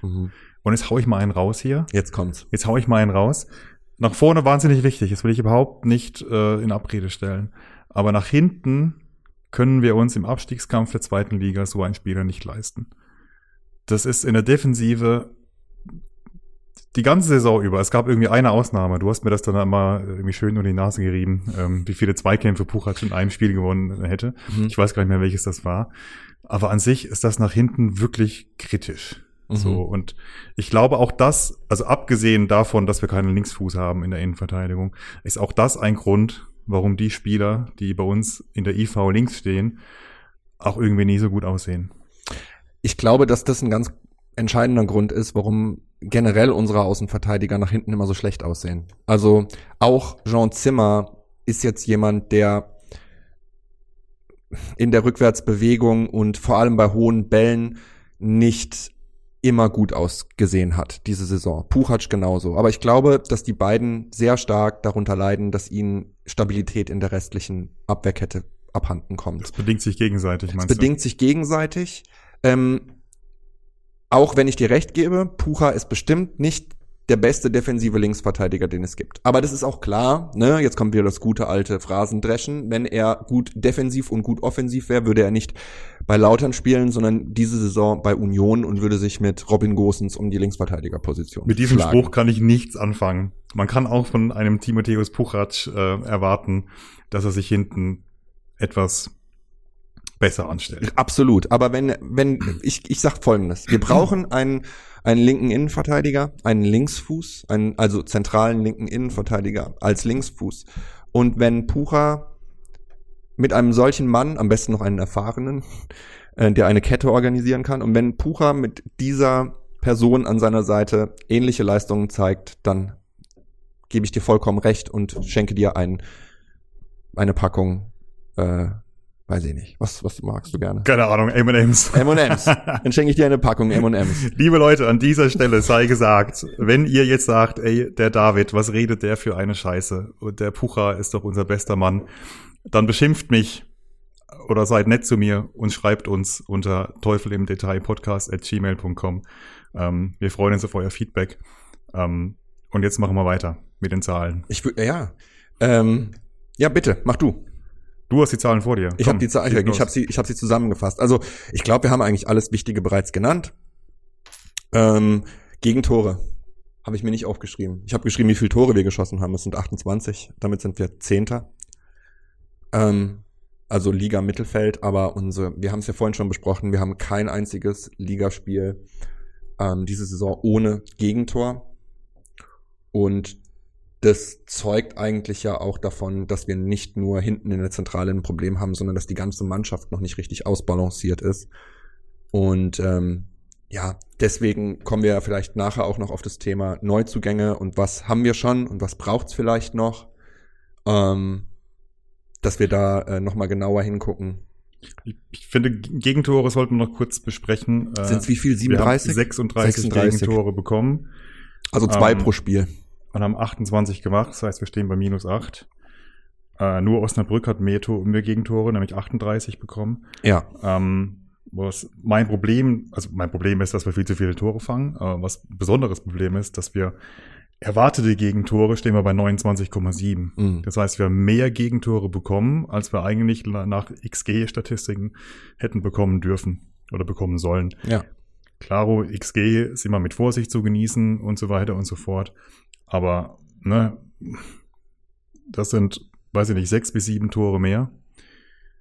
Erstmal ist einfach 29,7 schon, schon krass viel. Mhm. Äh, auch da ist nur Wählen schlechter mit Mhm. 30,9. Ähm, das ist schon echt krass schlecht. Und wir kriegen aber noch mehr Tore. Das ist alarmierend. Ja. Du. Ja. Ähm, Ja. Was ist deine Erklärung dafür, David? Ich habe keine. Ich habe ganz ehrlich keine. Ich stehe wieder, wieder, wieder Ochs vorm Berg. Ähm, ich weiß nicht, was da los ist. Also wir haben die letzten beiden äh, Aufnahmen ja auch schon häufiger besprochen. So, wir haben im, im, im Sechserraum ein massives Problem und ich glaube nicht, dass Boris Tomiak da die Lösung ist. Mhm. Ähm, der soll bitte gerne wieder in die Innenverteidigung rücken, aber Ja. nicht, aber nicht auf der Sechs äh, spielen aus meiner Sicht. Ähm, da muss zwingend was passieren. Mhm. Wir brauchen zwingend einen Stabilisator, Mhm. der uns diesen Sechserraum frei hält. Dann, glaube ich, kann das besser funktionieren. Mhm. Trotz der gerade eben besprochenen Probleme, die wir auf, den, auf beiden Außen haben, Mhm. äh, in der Defensive. Ähm, das wäre mein, mein, mein Lösung, mein Ansatz. Das, und wir müssen diese verdammte Mannorientierung endlich hinter uns lassen Ja. und unsere Innenverteidiger äh, nicht ständig rausziehen lassen. Ja, ja. Das hat ja nun letzt, letztes Mal, letzten drei Spiele dann doch besser geklappt. Also ich glaube, wenn wir den, wenn wir den, den Kamikaze-Ansatz von Gramozis, ähm, ich sag mal, vielleicht ein paar Meter nach hinten verlegen, ähm, vom, vom Pressing-Ansatz oder die Ketten ein bisschen weiter auseinanderziehen, nicht ganz so kompakt ähm, stehen, sondern ein bisschen mehr in der tiefen Staffelung drin bleiben, ähm, dann ist auch nicht mehr so viel Raum hinter der Abwehrkette. Aber ich gebe dir vollkommen recht, dass wir auf jeden Fall zentrale Figuren brauchen. Ich glaube nicht nur eine. Also ich weiß nicht, ob Arimu nach den zwei unglücklichen Auftritten, die er hatte, plus der Verletzungen, die er hatte, in der, Rück in, die, in der Rückrunde so reinkommt in die Saison, dass man sagen kann, das ist der Spieler, den wir suchen. Also ich glaube, dass der schon was mitbringt, aber ich bin mir nicht sicher, ob es das ist, was wir brauchen. Und was wir brauchen, ist jemand, der ähm, von hinten einfach organisiert, ähm, einen, einen linken Innenverteidiger. Im Idealfall einen mit mit mit Erfahrung, mit mit mit Führungspotenzial und vielleicht auch mit Identifikation. Äh, hatten wir ja letztes Mal schon angetönt. Ähm, der Herr Heinz ist ja da vielleicht ein Kandidat, der da helfen könnte. Aber ob er das jetzt wird, bereits im Winter glaube ich nicht. Dominik, falls du das hörst, komm heim. Ja, das haben genau, das haben wir reingeschnitten vom letzten, vom letzten Podcast. Ähm, aber ich glaube, der spielt gerade aktuell auch relativ viel. Ja. Von daher, ähm, ich glaube, der wird gebraucht in Köln. Und ähm, weiß nicht, ob der kommt, aber ja, im Prinzip wäre das ideal. Ähm, jemand, der schon was gesehen hat, die eine oder andere Schlacht geschlagen hat, der ein Linksfuß ist, der ein Spiel aufbauen kann, der eine gewisse Ruhe mit, mitbringt und vielleicht mit Touré als Partner ähm, oder mit Tomiak als Partner rechts und einem vorgezogenen Touré oder Tomiak. Also für mich wäre eine ideale ähm, Dreierkette oder Dreier-Innenverteidiger-Trio wäre rechts Touré, in der Mitte Tomiak und links Mr. X, den wir jetzt holen. Ähm, und dann Puchatz und äh, ja, vielleicht kommen wir auf den rechten Verteidiger gleich nochmal zu sprechen, weil da hat sich ja was getan schon. Ähm, dann kann es vielleicht was werden. Also es entlastet auf jeden Fall die Schienenspieler, wenn sie wissen, da hinten steht, ich sag mal, ein Dominik Heinz als bis vielleicht ein bisschen mehr, ähm, als dass es ähm, jetzt ein Jan Elvedi tut. Obwohl Elvedi von also Elvedi hat keine schlechte Saison gespielt. Ich finde, Elvedi war zuletzt auch wieder solide. gesteigert. Zuletzt ja. hat sich wieder gesteigert, finde ich. Ja, er ist schnell auch. Ähm, ja. Der bringt auf jeden Fall Sachen mit. Ich finde ihn auch noch mal echt einen Tick besser als Bormut. Da haben ja auch viele gesagt, ja, wieso gibt man Bormut ab und holt Elvedi? Was war jetzt da der Qualitätsunterschied? Ich finde, der Qualitätsunterschied ist da. Mhm, finde ich auch. Ähm, auf jeden Fall in der Geschwindigkeit. Klar, er hat ein paar blöde Aktionen in der Restverteidigung gehabt, wo man sagen kann, da passt das Timing nicht, da ist er vielleicht ein bisschen ungestüm oder da ist er, kommt er zu spät. Aber wie gesagt, er ist ein Zweitliga-Verteidiger und ähm, kann nicht alles können, immer perfekt. Von daher, ja, fände ich super als vierten, ähm, als Backup für einen der drei Innenverteidiger. Wir müssen kurz dazu sagen, das ist ein Wunschträumer von uns. Wir möchten hier keine Gerüchte streuen und wir haben keine Insider-Infos. Es sind Forderungen. Es sind For Forderungen. Auch, wir stellen hier auch genau. Forderungen auf. Tommy, mach. Okay, also bitte, äh, das wäre jetzt echt mal an der Zeit hier. Ähm, da warten wir jetzt alle schon lange drauf. Wäre echt schön.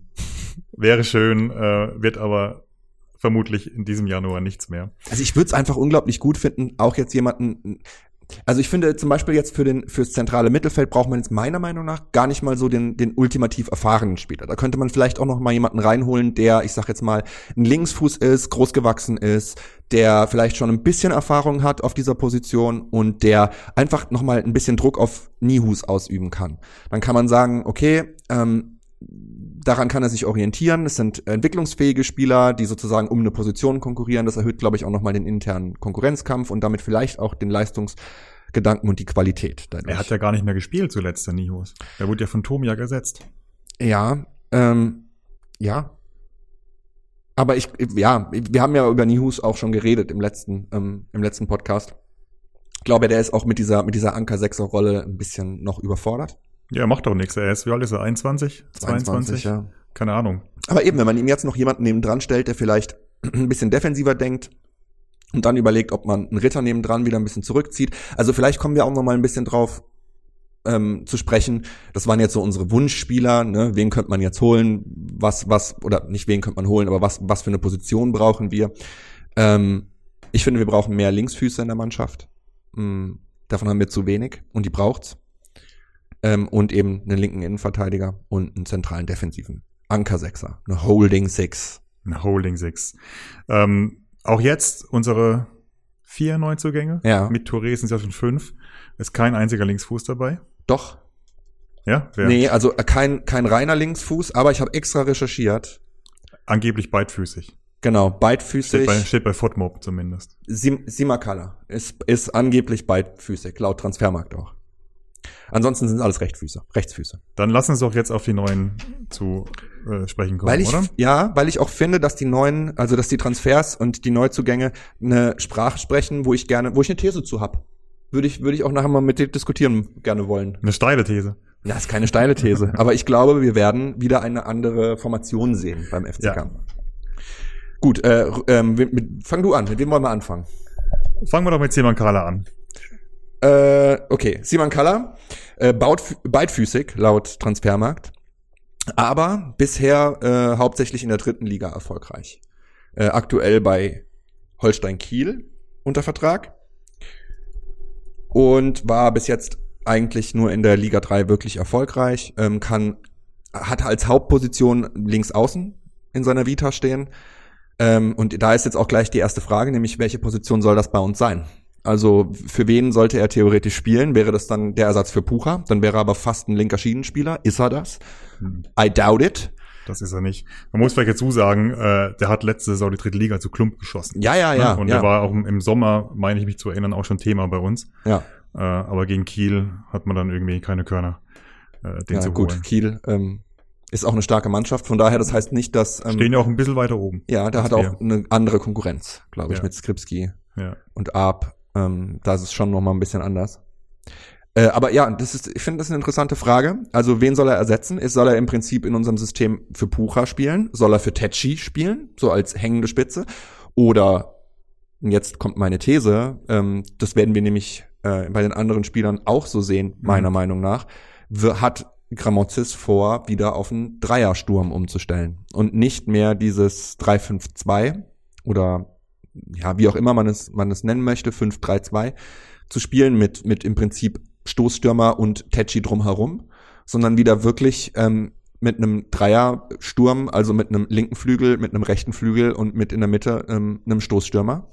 Meiner Meinung nach spricht die bisherige Transfersprache dafür, weil Simakala auf jeden Fall einer ist, der links außen die besten Optionen hat, gerade wenn er beidfüßig, beidfüßig ist. Er kann Mhm. links die Linie runterziehen, er kann links sehr gut die, äh, mit dem linken Fuß gut die Spieleröffnung machen und er kann invers, also kann invertieren, kann reinziehen und kann im Prinzip damit rechts auch mit dem, wenn er beide starke Füße im Prinzip hat, dann ist er mit einem starken Fuß gleichzeitig vom Tor weg und zum Tor hin, also kann auch reinziehen, also invertieren und dann abschließen mit rechts.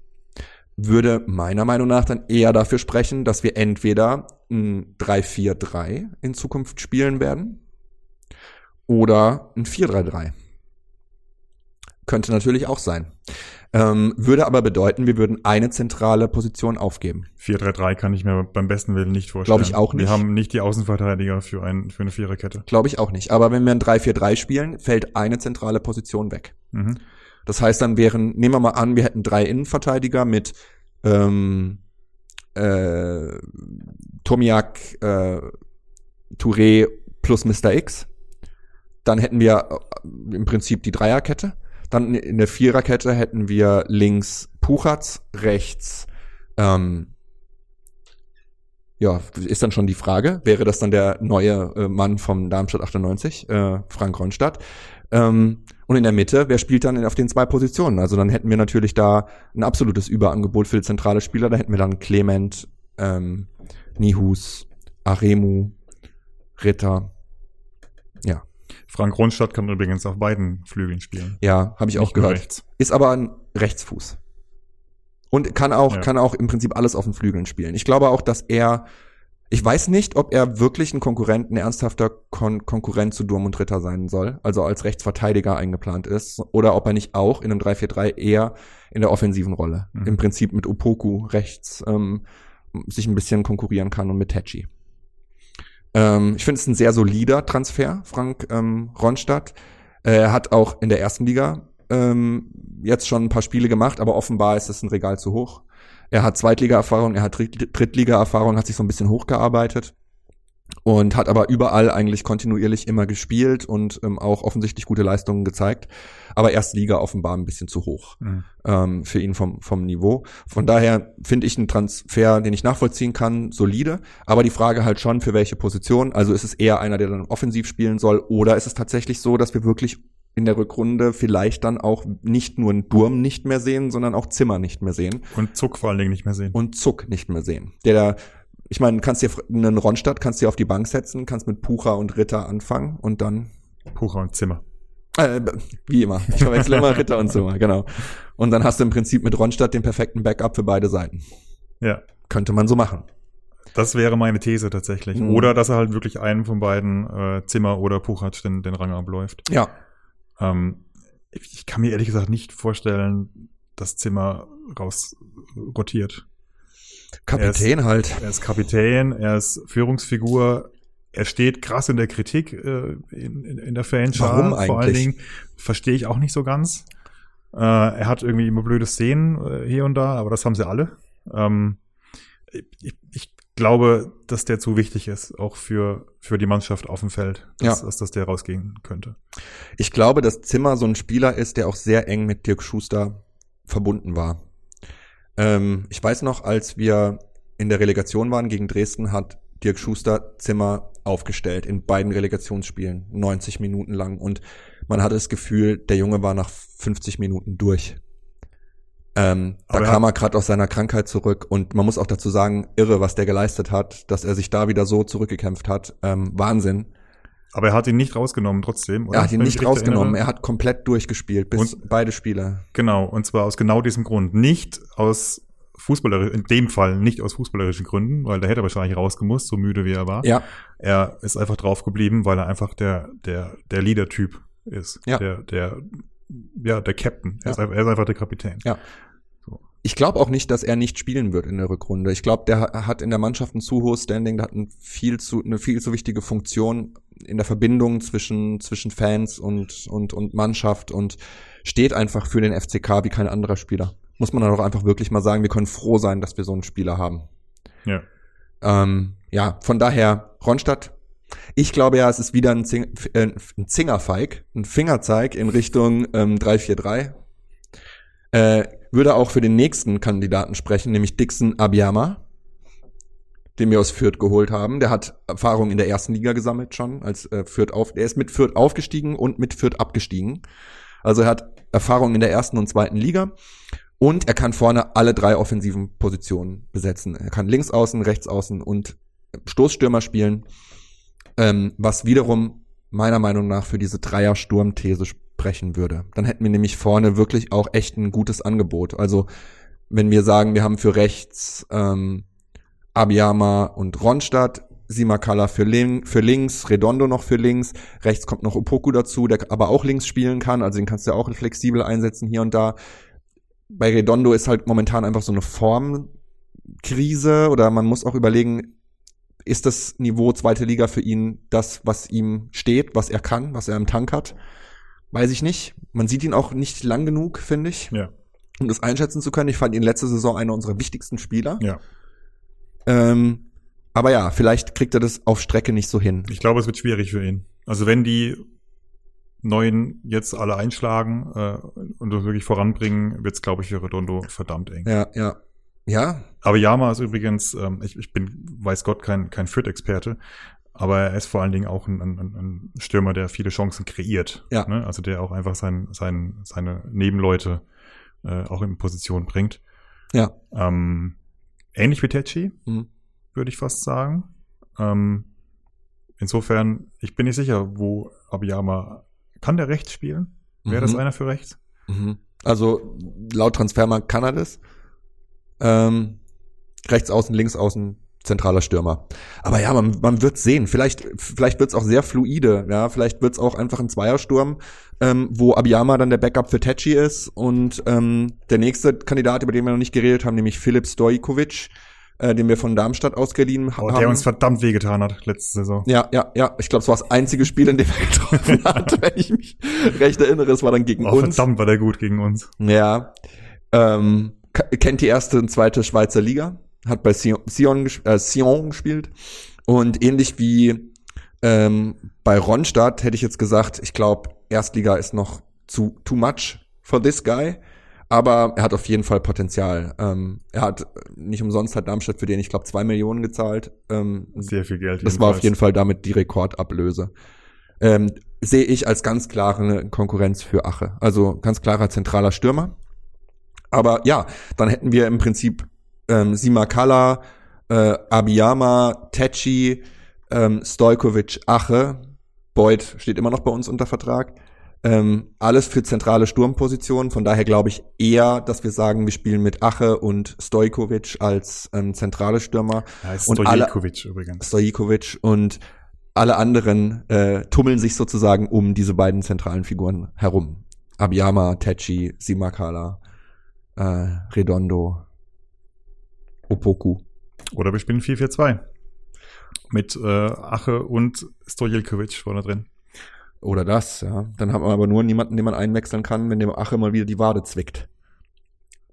Tetschi kann das auch in der Zentrale. Ah, dann würdest du Tetschi opfern, ja. Ich würde Tetschi opfern, ja. Ja, Das klingt spannend. Ich glaube nicht, wir haben gerade drüber geredet, ich glaube nicht, dass wir die, die Außenverteidiger haben, um eine Viererkette zu spielen. Aber das, äh, also den Stojilkovic, den ich letzte Saison gegen uns gesehen habe, und den Ragnar Ache, den ich in dieser Hinrunde bei uns gesehen habe. Lecco mio. Ja, Das, das hätte was. ja. Das hätte was. Ja, ich, ich kann zu Stojikovic nicht wirklich viel sagen. Also es ist, ist eh schwierig. Also zu allen Neuzugängen. Ähm, ich habe sie nur auszugsweise mal gesehen und man guckt dann ein YouTube-Video an und liest sich ein paar Daten durch.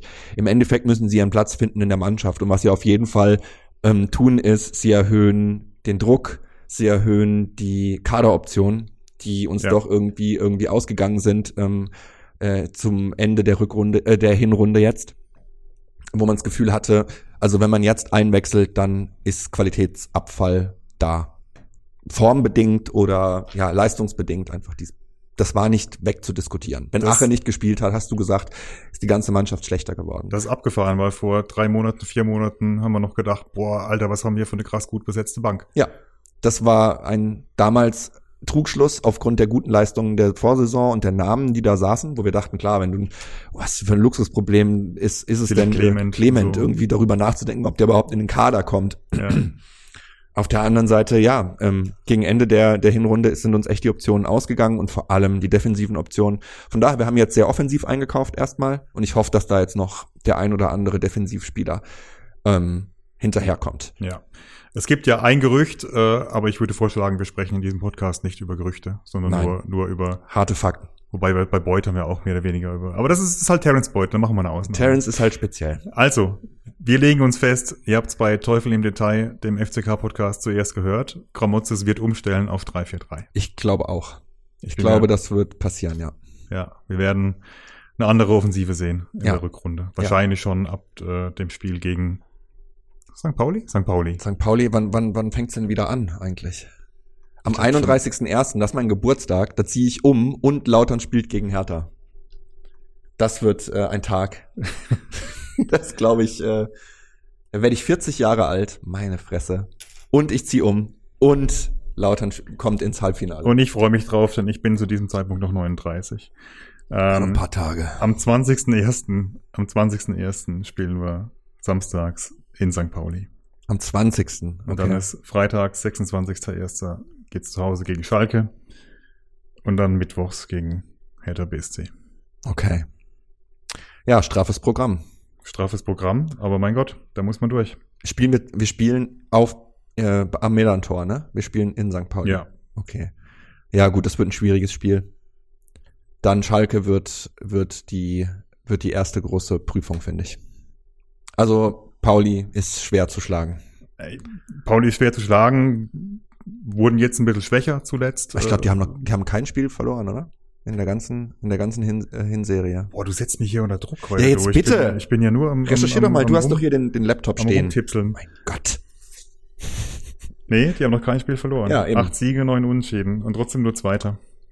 Ja, sehr, hinter, sehr, hinter Holstein Kiel. ja, sehr gute, sehr gute Punktausbeute und gute Performance. Es wird schwierig, dort zu gewinnen, aber ja, Schalke wird dann die erste, wird die erste ähm, wirkliche Prüfung. Aber ich sag mal, auf dem Betze am ersten Spieltag hätten sie durchaus auch nicht unbedingt gewinnen müssen.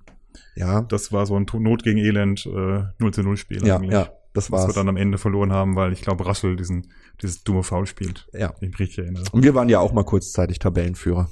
Darüber wollen wir jetzt nicht sprechen.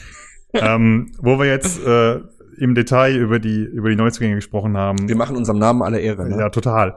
Äh, lass uns doch mal allgemein drüber sprechen. Ich habe hier, ne, wir haben vorhin schon gesagt, wir haben jetzt diese, diese Streichliste, diese angebliche Streichliste. Ja. Man muss das bitte alles mit Vorsicht genießen. Ähm, wir haben jetzt die faktisch fünf Neuzugänge mit Touré.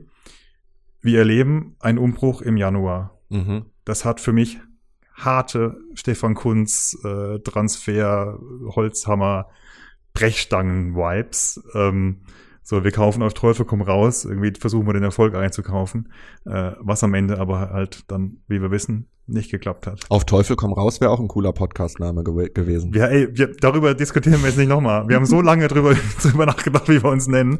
Das Ding steht jetzt. Ähm, ja, ernsthaft, äh, das hat für mich harte Stefan Kunz Vibes. Ja, also ja. ich finde das echt, äh, also Hängen hat Eier in der Hose. Mhm. Sagt man das so? Das kann Also du Ausdruck sagst es so. Ich verurteile das. Also ich, ich be bewerte es innerlich, aber nach außen wahre ich den Schein, als fände ich das in Ordnung. Also Eng hat Mut, äh, Ja. Engen, Hengen hat Mut. Ähm, das zweite Mal jetzt, dass er das schon macht. Ne? Wir haben vorhin schon drüber gesprochen, äh, als er Antwerpen äh, rausgeschmissen hat. Mhm. Ähm, und jetzt im Winter so einen Umbruch voranzutreiben, äh, das ist mutig, schrägstrich, vollkommen verrückt. Äh, es ist je, auf jeden Fall gefährlich.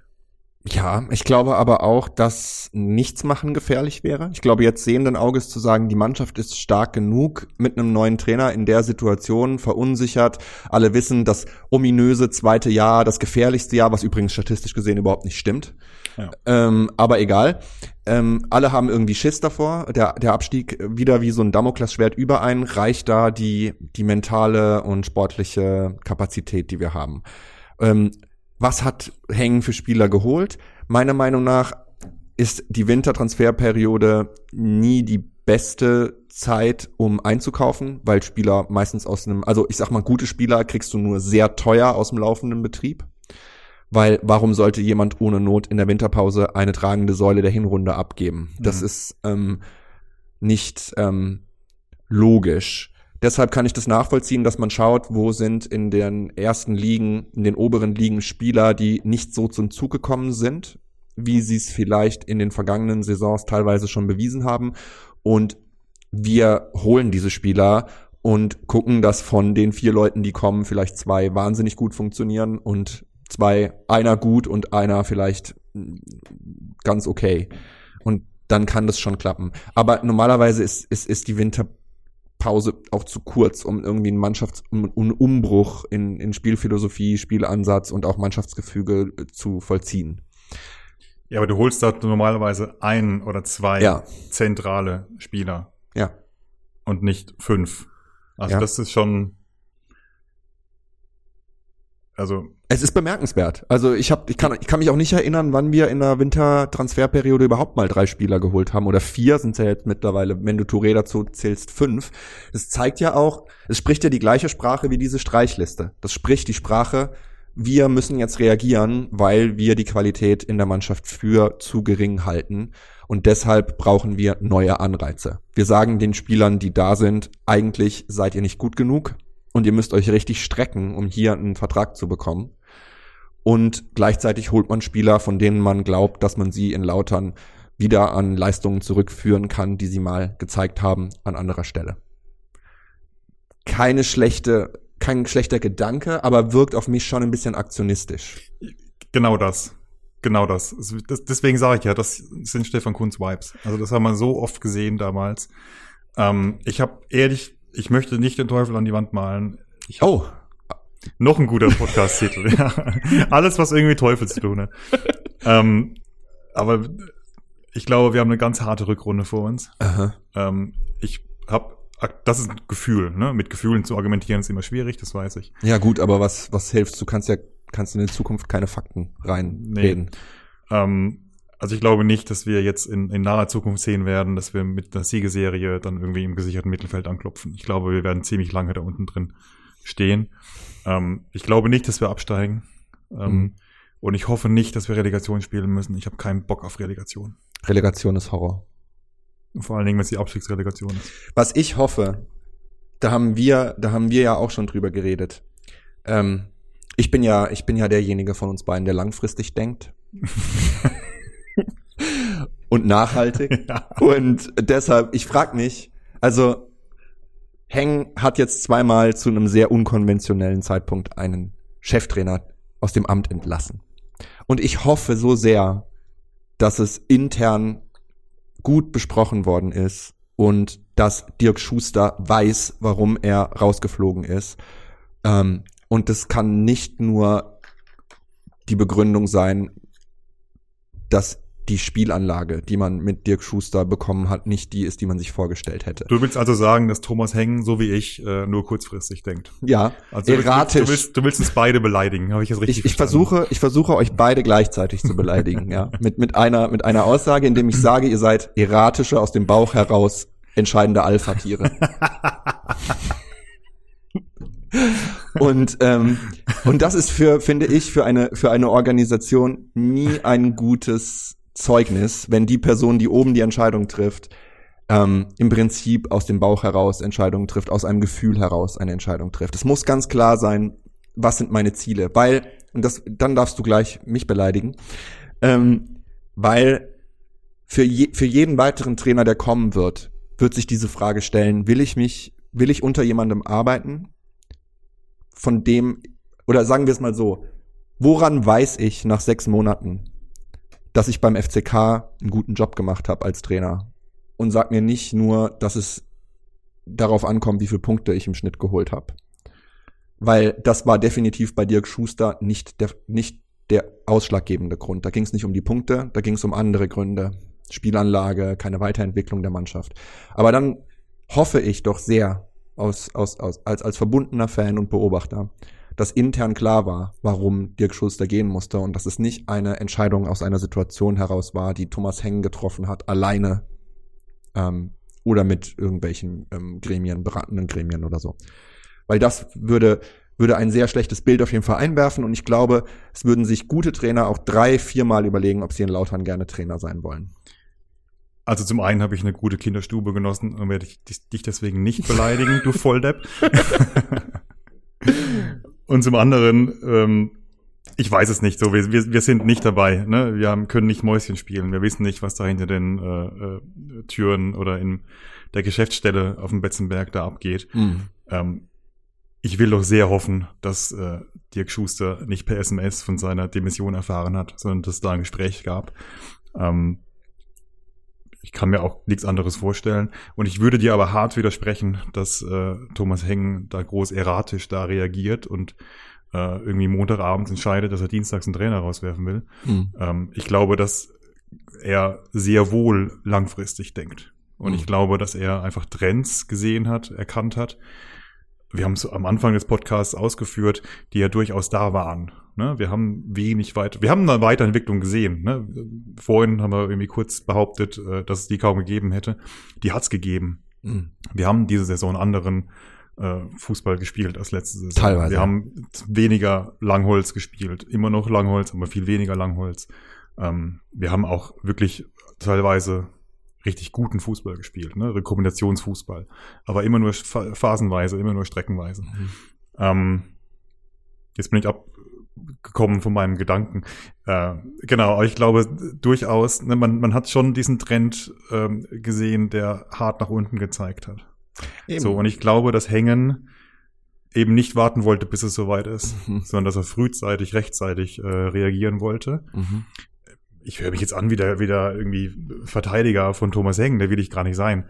Ähm, aber das finde ich einen harten Vorwurf, da zu sagen, äh, er hat das aus dem Bauch heraus entschieden. Also ich habe nicht den Eindruck, dass Thomas Heng wie ein, wie ein Sonnenkönig äh, auf dem Betzenberg. Du hast den Stefan Kunz-Vergleich gebracht. Ähm, ich habe auch nicht gesagt, dass ich das glaube. Ich habe ich hab gesagt, ich hoffe, dass es nicht so ist. Ja. Ähm, weil ich finde, dass das ein sehr schlechtes ähm, Bild für unseren Verein ähm, abgeben würde, wenn es so wäre.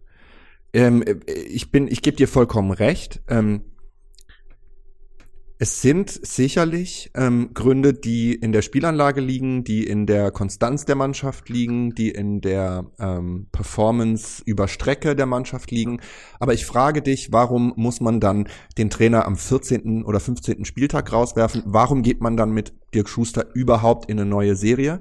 Dann hätte man meiner Meinung nach eher im Sommer sagen sollen, hey, wir machen jetzt den Cut. Die Rückrunde war nicht das, was wir uns erwartet haben das wäre die zweite Erzählung gewesen, ne? die ich vorhin ja. hatte zum Thema Tra Trainerentlassung, dass du sagst, da war noch ein bisschen Euphorie vom Aufstieg nach der Drittligasaison, das hat man noch mitgenommen und da, wo Dirk Schuster angefangen hat, die Mannschaft zu gestalten, hat's aufgehört mit, mit, der, mit der Herrlichkeit.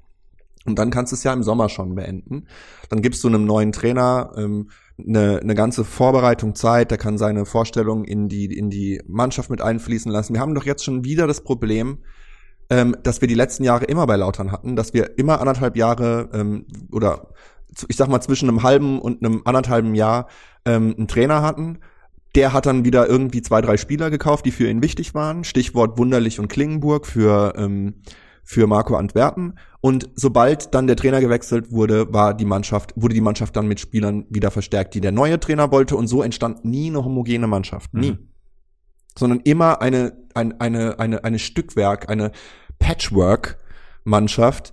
Und der Einzige, der es hingekriegt hat, diese zu, hinter sich zu versammeln bisher dauerhaft war eben Marco Antwerpen, der das in der Drittligasaison gut hinbekommen hat und bei der Übernahme. Ähm, Aber deswegen haben wir jetzt ja einen starken Sportvorstand, ja, dass eben sowas eben nicht mehr passiert, sondern Ja. hängen ähm, macht die Mannschaft. Nach Rücksprache mit dem Trainer, logischerweise. Hängen stellt die Mannschaft zusammen, aber Ja. natürlich musst du, Und, äh, muss der Heili. Trainer, muss der Trainer den Ansatz ja mittragen, den, also man muss sich einigen, was, was möchte ich spielen? Möchte ich einen Dreiersturm? Möchte ich einen Zweiersturm? Jetzt haben wir wieder ganz, ganz viele Mix-Systeme. Ein 4-4-2, ein, äh, könnten wir spielen, wir könnten einen 3-5-2 spielen, wir könnten einen 3-4-3 spielen. Dafür ist, das Spielermaterial ist da. Man muss jetzt nur mal irgendwie eine klare Linie vorgeben, was, was, was will man. So sollte man einkaufen und dann sollte man sich auch überlegen, was für Spieler, wie, was ist, was ist die Idee vom, vom FCK für neue Spieler? Sucht man eher junge Spieler, die man, die man ausbilden will? Gibt man denen eine Möglichkeit, sich zu beweisen auf gutem Zweitliganiveau, um sich für die erste Bundesliga zu empfehlen? Baut man selbst Spieler auf? Das wird nicht funktionieren. Ähm, die Drittliga-Zeit hat uns sehr viel, ähm, hat uns sehr weit zurückgeworfen in Bezug aufs NLZ und auf die, auf die Nachwuchsförderung. Ich glaube nicht, dass da in den nächsten zwei, drei Jahren wahnsinnig viele Spieler kommen werden. Die haben in der Region mittlerweile ganz andere Alternativen, wo sie hingehen können, die großen Talente als, als ein FCK. Und es wird auf jeden Fall noch ein bisschen dauern, bis man auch da wieder Zweitliganiveau erreicht hat, im NLZ sozusagen ähm, da ähm, Spieler nachzuziehen, für die dann der FCK auch eine interessante Station ist, auch für ihre eigene Karriere. Das heißt, da wird nichts kommen, Ausbildungsverein wird man nicht sein können. Ähm, was, was will man sein? Ähm, oder, oder macht man es wie Kräuter Fürth und versucht für jedes Jahr irgendwie eine Mannschaft zu, zusammenzustellen, mit der man gut in der zweiten Liga bleiben kann? Ist das sozusagen ein bisschen die Spielidee? oder die, die Idee für den ganzen Verein. Und aktuell ist es halt noch, es ist sehr fragmentiert. Und die einzige Konstante ist äh, Thomas Heng. Aber wir sind erst im zweiten Jahr. Ja. Das darf man nicht vergessen. Wir Ja. sind erst im zweiten Jahr. Und deshalb ist es ja so erstaunlich, dass wir, dass wir jetzt jetzt äh, im Prinzip, also wenn man mal es so hinstellt, wie es eigentlich auch ist, die Mannschaft, die aufgestiegen ist, war die Mannschaft von Marco Antwerpen. Ich bin kein Riesenfan von Marco Antwerpen, sage ich auch, aber es war seine Mannschaft. Die hat den Aufstieg hinbekommen in der Art und Weise, wie Marco Antwerpen sie hat spielen lassen. Mhm. Da hat Dirk Schuster nicht viel dran gedreht. Das hat er auch selber gesagt. Das war Marco Antwerpens Aufstieg. Und dann kommt Dirk Schuster und hat anderthalb Jahre oder nicht ganz anderthalb Jahre mit dieser Mannschaft ähm, Zeit, um zu arbeiten. Ähm, kann im Sommer sicherlich mitsprechen, ähm, was die Transfers angeht. Also Pucha, Ache, da wird er auf jeden Fall ein Wort mitgeredet haben. Auch Aremu äh, und Elvedi.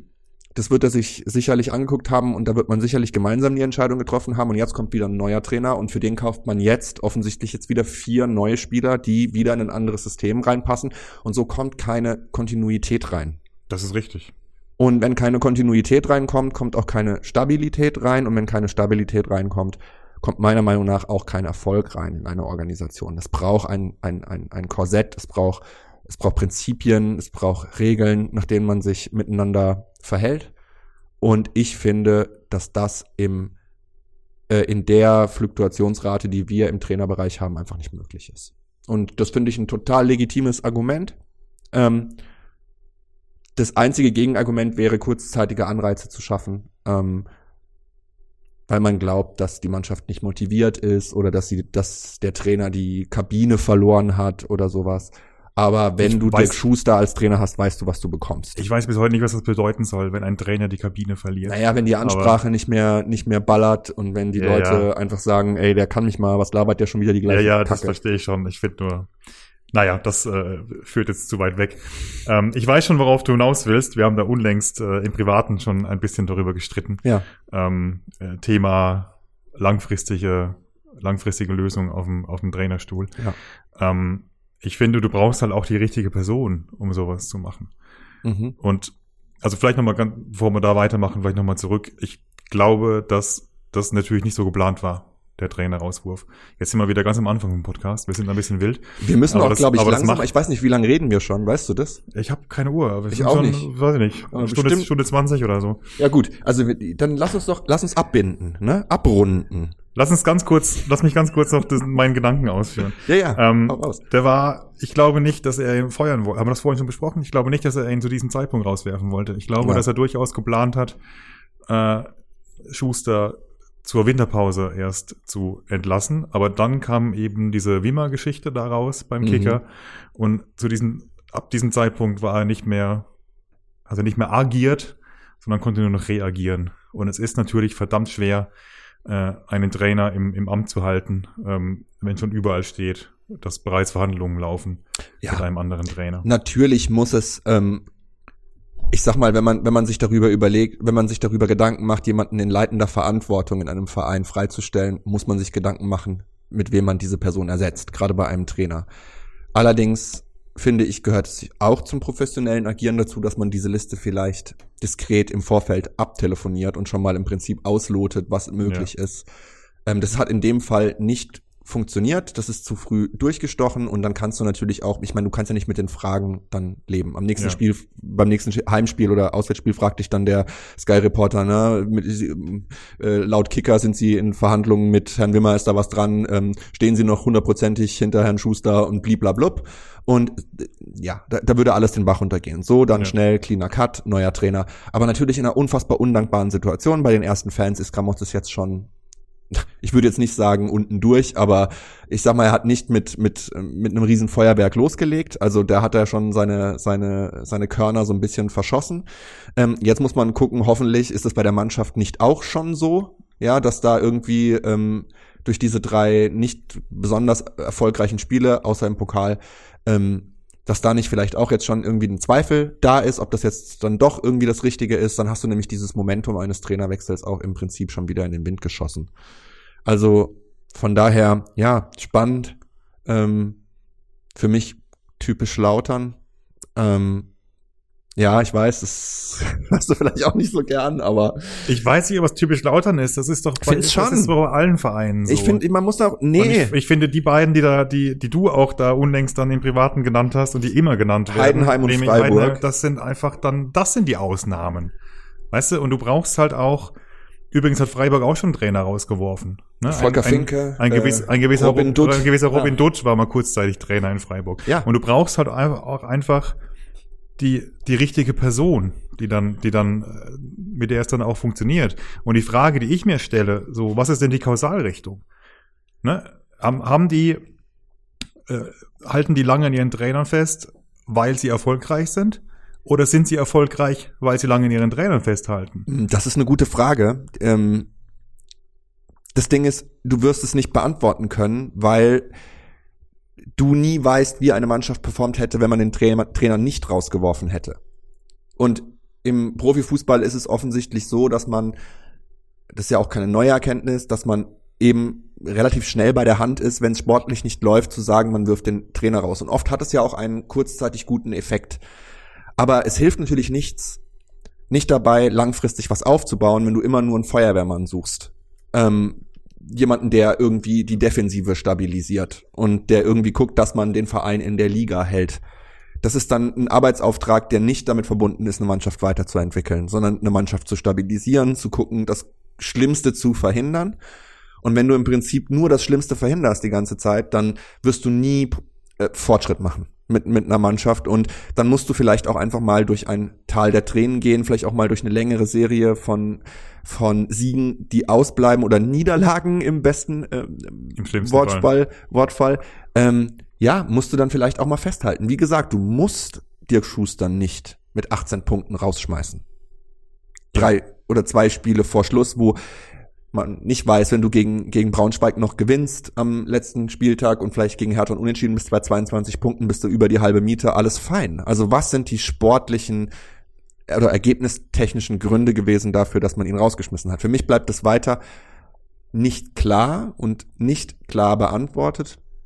Ich hoffe, dass Gramotzes jetzt diesen Rucksack sich nicht aufziehen muss und dass er es hinkriegt, seine Idee, die man auf jeden Fall schon gesehen hat in den letzten drei Spielen, ähm, so zu implementieren, dass die Spieler, die er hat und die er jetzt noch bekommt, das auf dem Platz so umsetzen, dass wir die Klasse halten werden. Und ich bin relativ fest davon überzeugt, dass wir die Klasse halten werden. Ähm, es wird nicht einfach, ganz sicherlich nicht, Aber ich glaube, wir werden es schaffen und wir werden es auch meiner Meinung nach sicherer schaffen, als wir denken.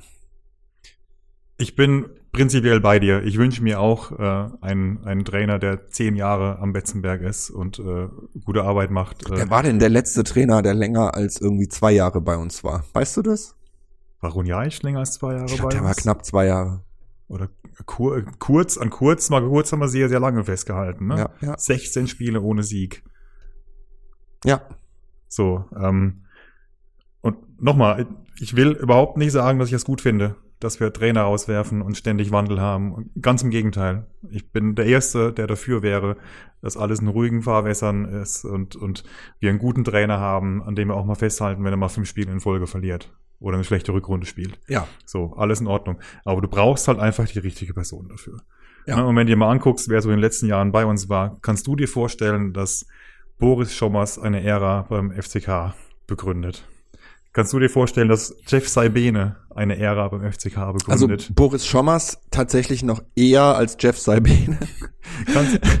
Und ne, du, du brauchst einfach, worauf, ich wiederhole mich, darauf wollte ich aber nochmal hinaus, so, du brauchst die richtige Person am richtigen Ort. Ja. Und ich glaube, viele sagen, Marco Antwerpen war diese Person. Ich bin da etwas anderer Meinung. Ich auch. Ähm, und ich glaube auch nicht, dass Dirk Schuster diese, diese Person ist. Ich bin nicht sicher, ob Dirk Schuster ein, ein Trainer ist, der wirklich einen Aufbau gestalten kann Mhm. über, über eine lange Strecke. Vielleicht tue ich ihm Unrecht. Vielleicht tue ich ihm Unrecht, ich weiß es nicht. Ähm, aber wenn ich mir so die letzte Rückrunde angucke und eben jetzt auch diesen, diesen krassen Leistungsabfall seit dem, seit dem Düsseldorf-Spiel, ja, wir wiederholen uns. Ja, ich denke auch, also ähm, Kapitel Schuster ist beendet. Ähm, ja, jetzt Kramotzes und ähm, ich hoffe auf eine gute Rückrunde. Ich bin gespannt, was noch passieren wird auf dem Transfermarkt. Ähm, wir haben ja schon gesagt, was, was uns noch ein bisschen fehlt. Äh, Gibt sonst noch irgendwas, was dir ganz wichtig ist, was wir noch abschließend besprechen sollten? Ich hätte jetzt ganz wunderbar abgebunden mit Kapitel Schuster ist beendet und dieser Podcast auch. Das klingt doch gut. Also in diesem Sinne. Leute, schreibt uns. Habt ihr Kritik? Habt ihr Lob? Äh, habt ihr Feedback? Schreibt uns an Teufel im Detail podcast at gmail.com. Wir sind auch bei Instagram vertreten äh, und wir sind auch auf sind wir auf X? Wir haben letztes Ja, Mal ja, wir sind auf X. Genau, Ja, ja, Twitter. sind, wir sind auf Twitter, wir sind auf Blue Sky. Blue Sky. Ähm, sind wir auch auf Threads? Sind wir noch Nee, nicht, nee, ich, nee, ne? da musst du doch, du bist doch der Instagram Ich bin der Instagrammer. Verantwortliche. Vielleicht sind wir bald auch auf Threads. Ich muss, Ja. mir, ich muss mir das mal noch überlegen. Ganz bestimmt. Und wenn nicht, dann hören wir uns bestimmt Ende Januar nochmal. Ähm, vielleicht schon nach dem St. Pauli-Spiel. Mal gucken, wie es unser, unser Kalender zulässt. Ja, wir versprechen an dieser Stelle nicht mehr zu viel. Wir versprechen Ähm, gar nichts. Aber wir, wir planen, dass wir noch in diesem Monat äh, eine neue Aufnahme machen. Das fände ich gut. David, vielen Dank. Ich danke dir, Sebastian, für die Gastfreundschaft. Wir sitzen wieder bei Sebastian am, am Esstisch. Ja, äh, Spesenabrechnung kommt gleich. Ich, ich musste letztes Mal schon, schon äh, wurde ich komplett, ich habe schon viel investiert in diesen Podcast. Ja, das ist aber fremdverschuldet. Also in meinem Fall. Äh, Ich danke dir fürs Dasein und mit äh, mitdiskutieren und äh, freue mich schon auf die nächste Folge. Bis dahin, macht's gut. Bis Macht's bald. gut, ihr Lieben. Ciao. Tschüss.